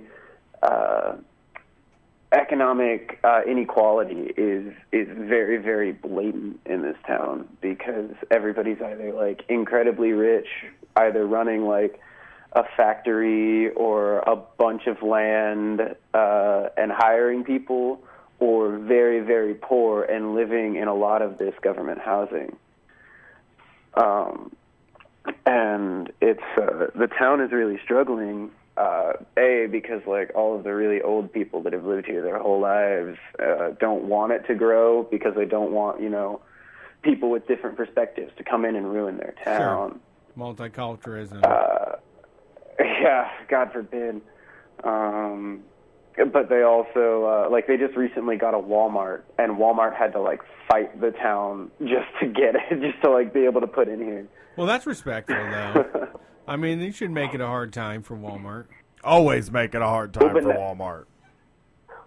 Well, but the problem is that there are no jobs for anybody. So a lot of the citizens actually wanted the Walmart there just because it was, like, they would get a job. Like, It's one of the biggest employers in town now. Yeah, a job is better than, I guess, none. Well, I mean, free money is better than a job. But, yeah, a job is better than no jobs.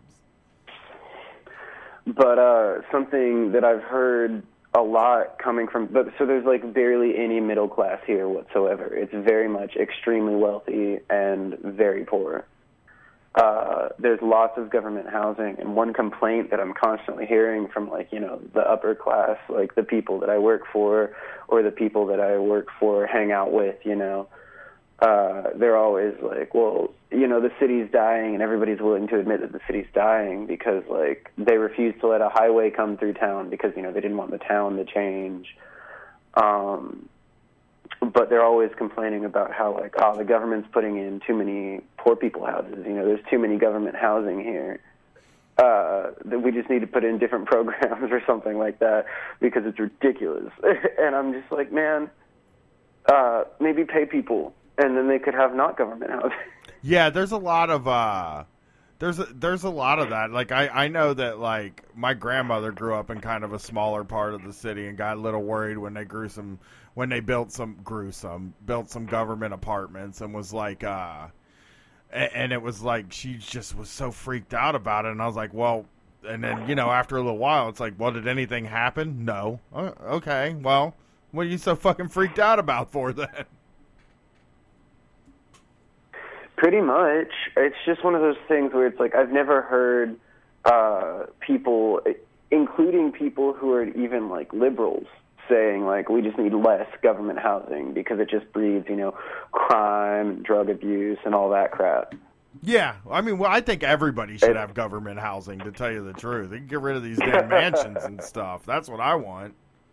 Let's just take everybody out of all the damn houses and switch them up and put everybody in a house. No, you know? The government doesn't have to own them, man. The structures exist already. We don't have to fucking suck up to a government to tell us who owns a structure that we live in. Yeah, let's, okay. Yeah, squat the world. Squat the world.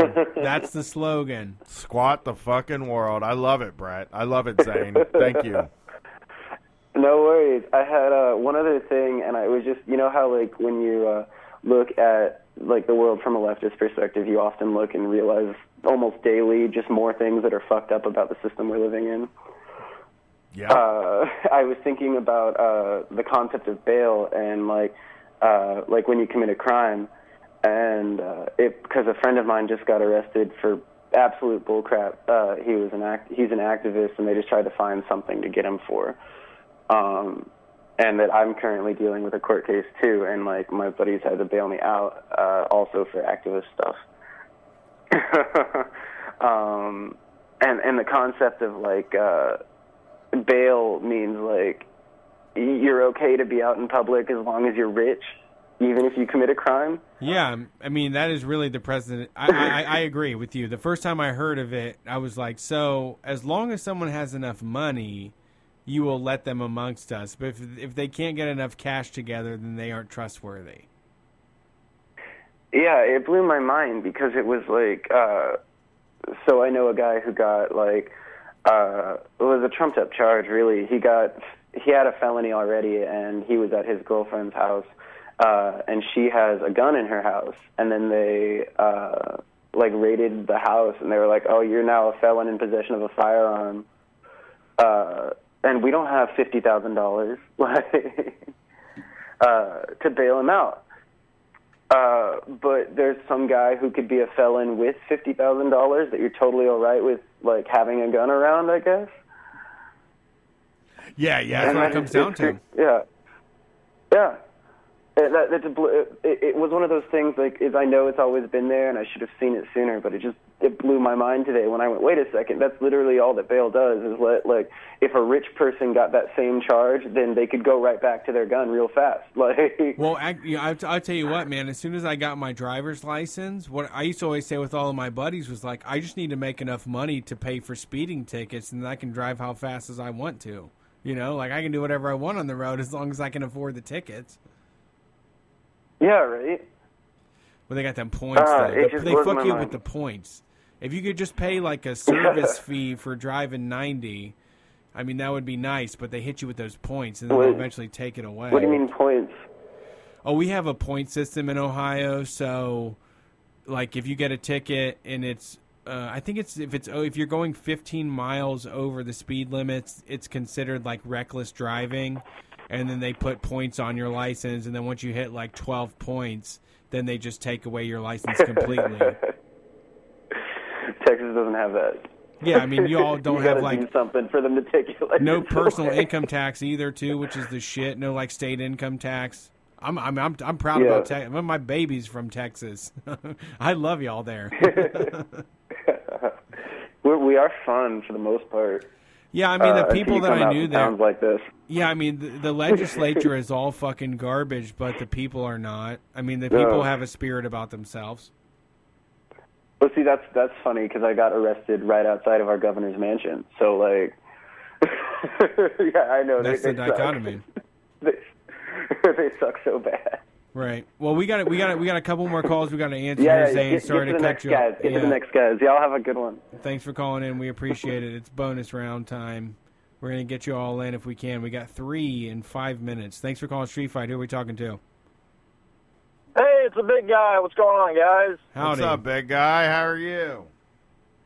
Well, I just got some real quick stuff to throw in here. The last caller was talking about rural issues.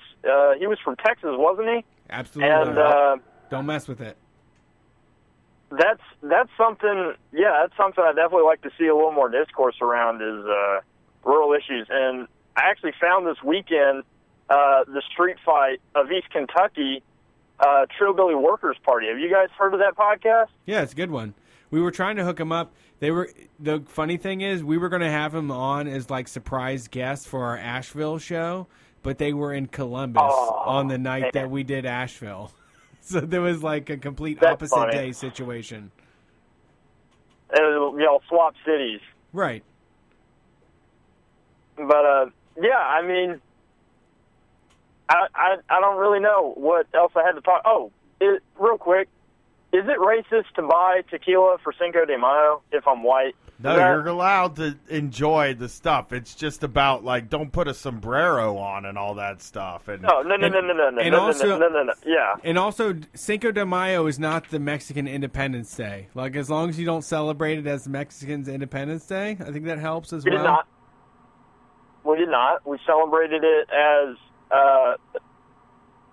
I think we decided it was the day that the Mexican army drove out the French from a city down there. I don't know. That's it. Puebla. Pueblo, Mexico. You're right. You got the right one. Oh, okay. No, I actually I watched this really cheeky video where this guy was like, Americans are welcome to celebrate Cinco de Mayo. You just got to make sure you do it for the right reasons and not wear a sombrero. And he explained that, like, Napoleon III sent a whole bunch of troops to Pueblo, Mexico, to try to take a debt from Mexico, but also go to help the Confederate troops so that way they would increase the cotton exports of the United States of America and end this stupid Civil War.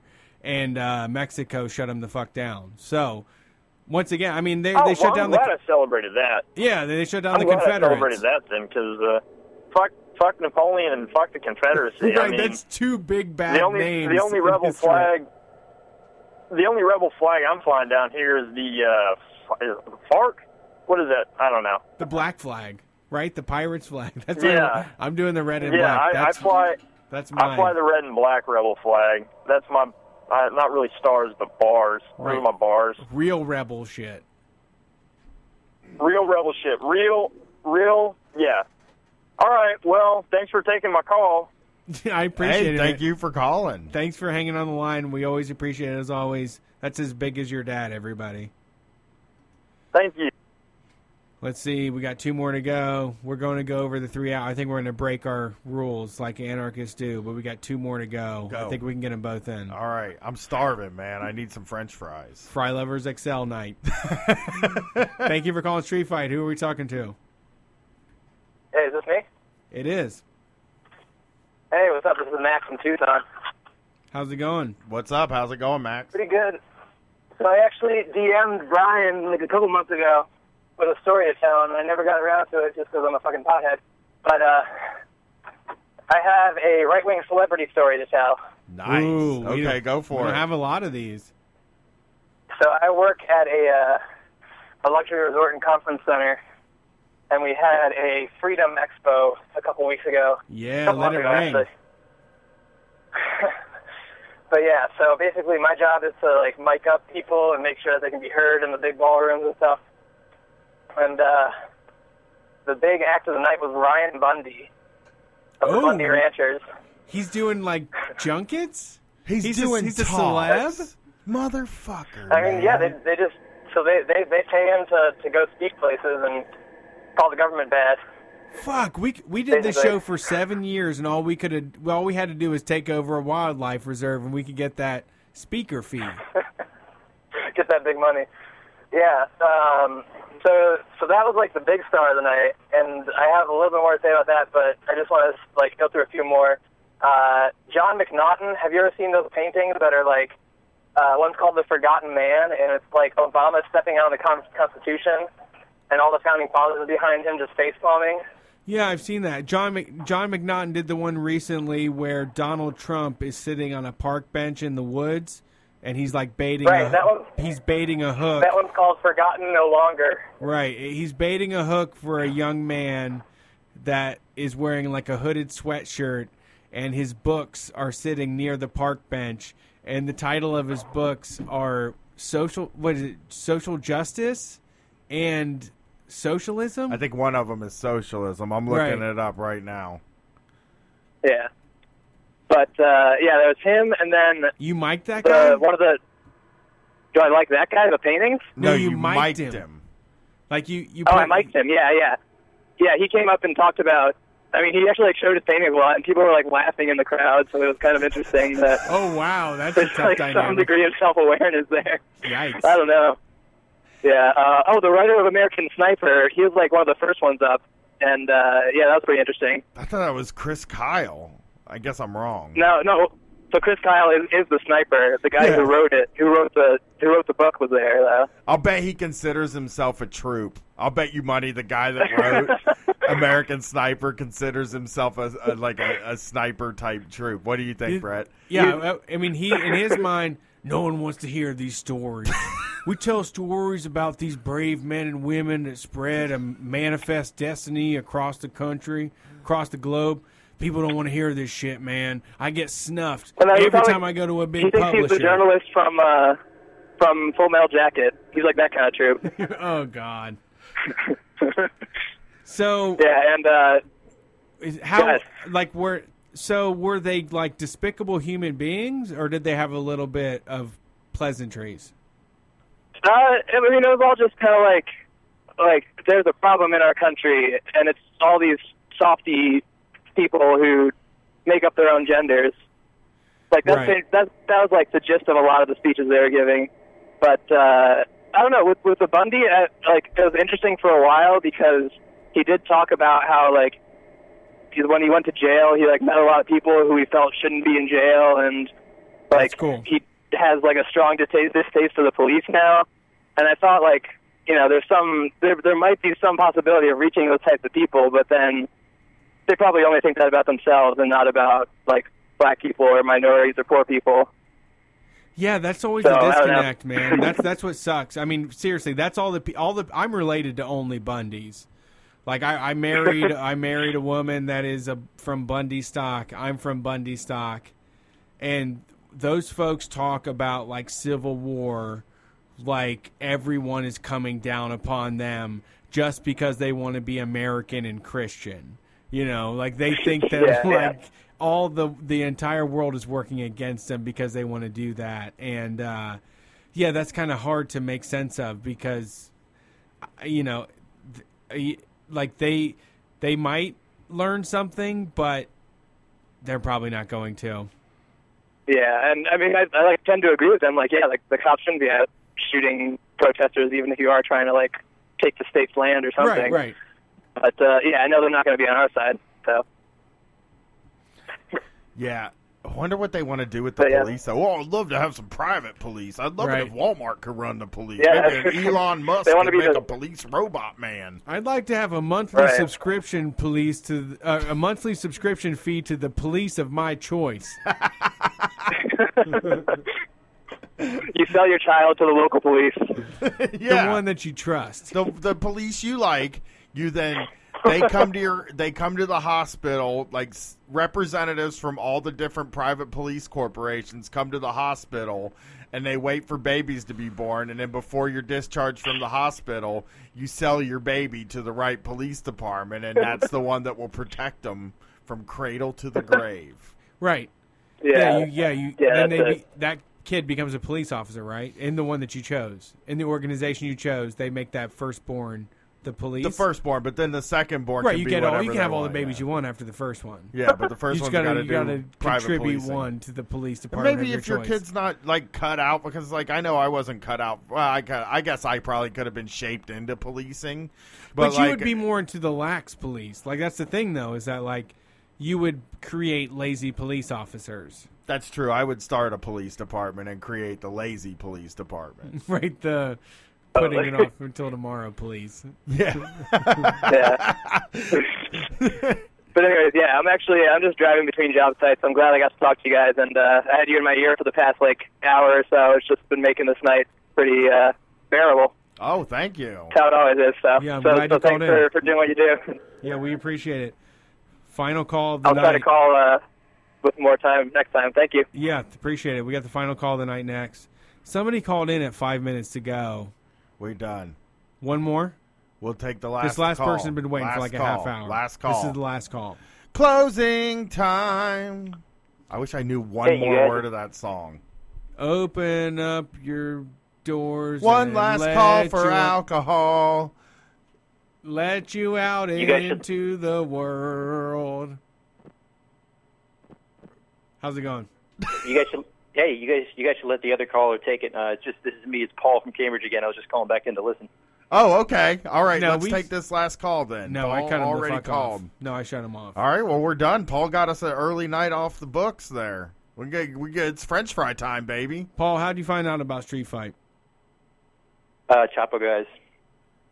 They're the best buddies. I know. They're just. I mean, we just have Matt on. I've been listening to you guys ever since. We should pay him a stipend, maybe. No, they're doing fine. Too much. They're doing fine. But Matt was just on. I just did a third show with Matt Christman, which is actually, I heard it.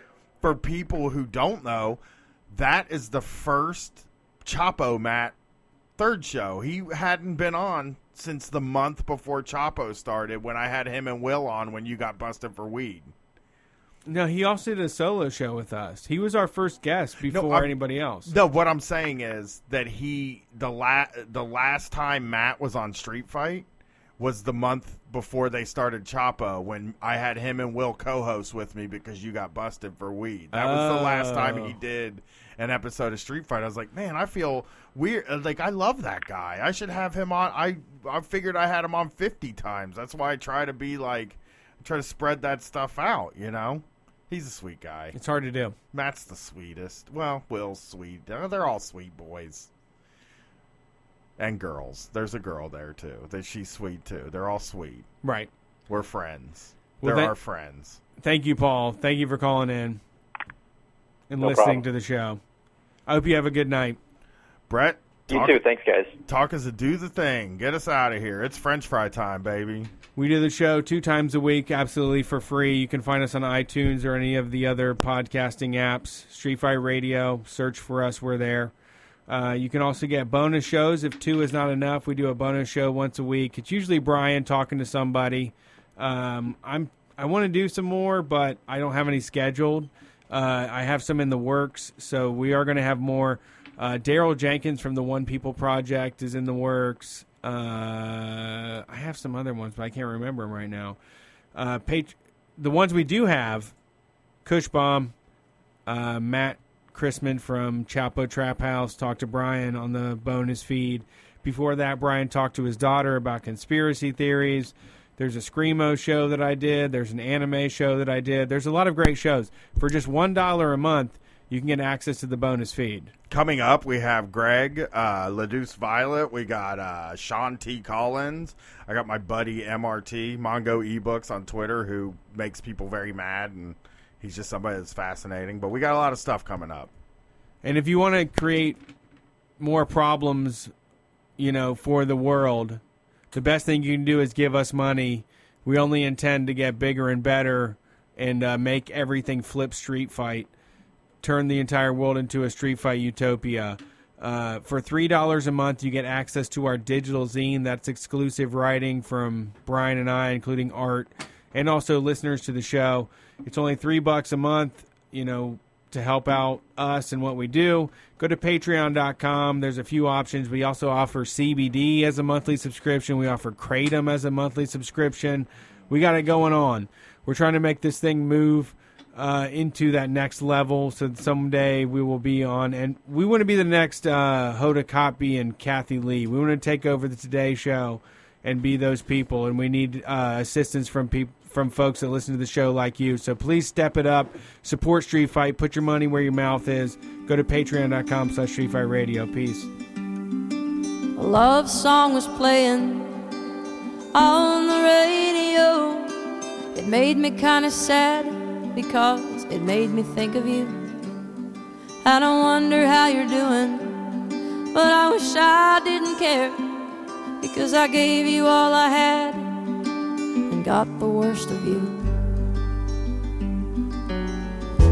By the way, I forgive you. After all, maybe I should thank you for giving me what I found, 'cause without you around, I've been doing just fine. Except for any time I hear that song. Ooh.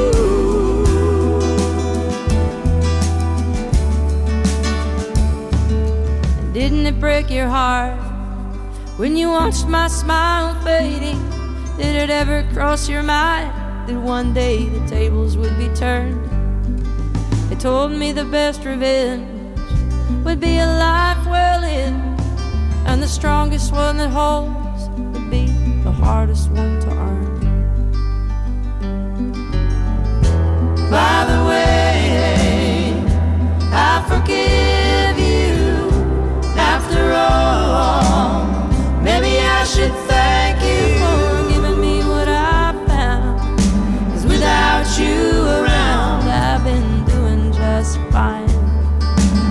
Except for any time I hear that song. Ooh. Oh, anytime I hear that song. Ooh.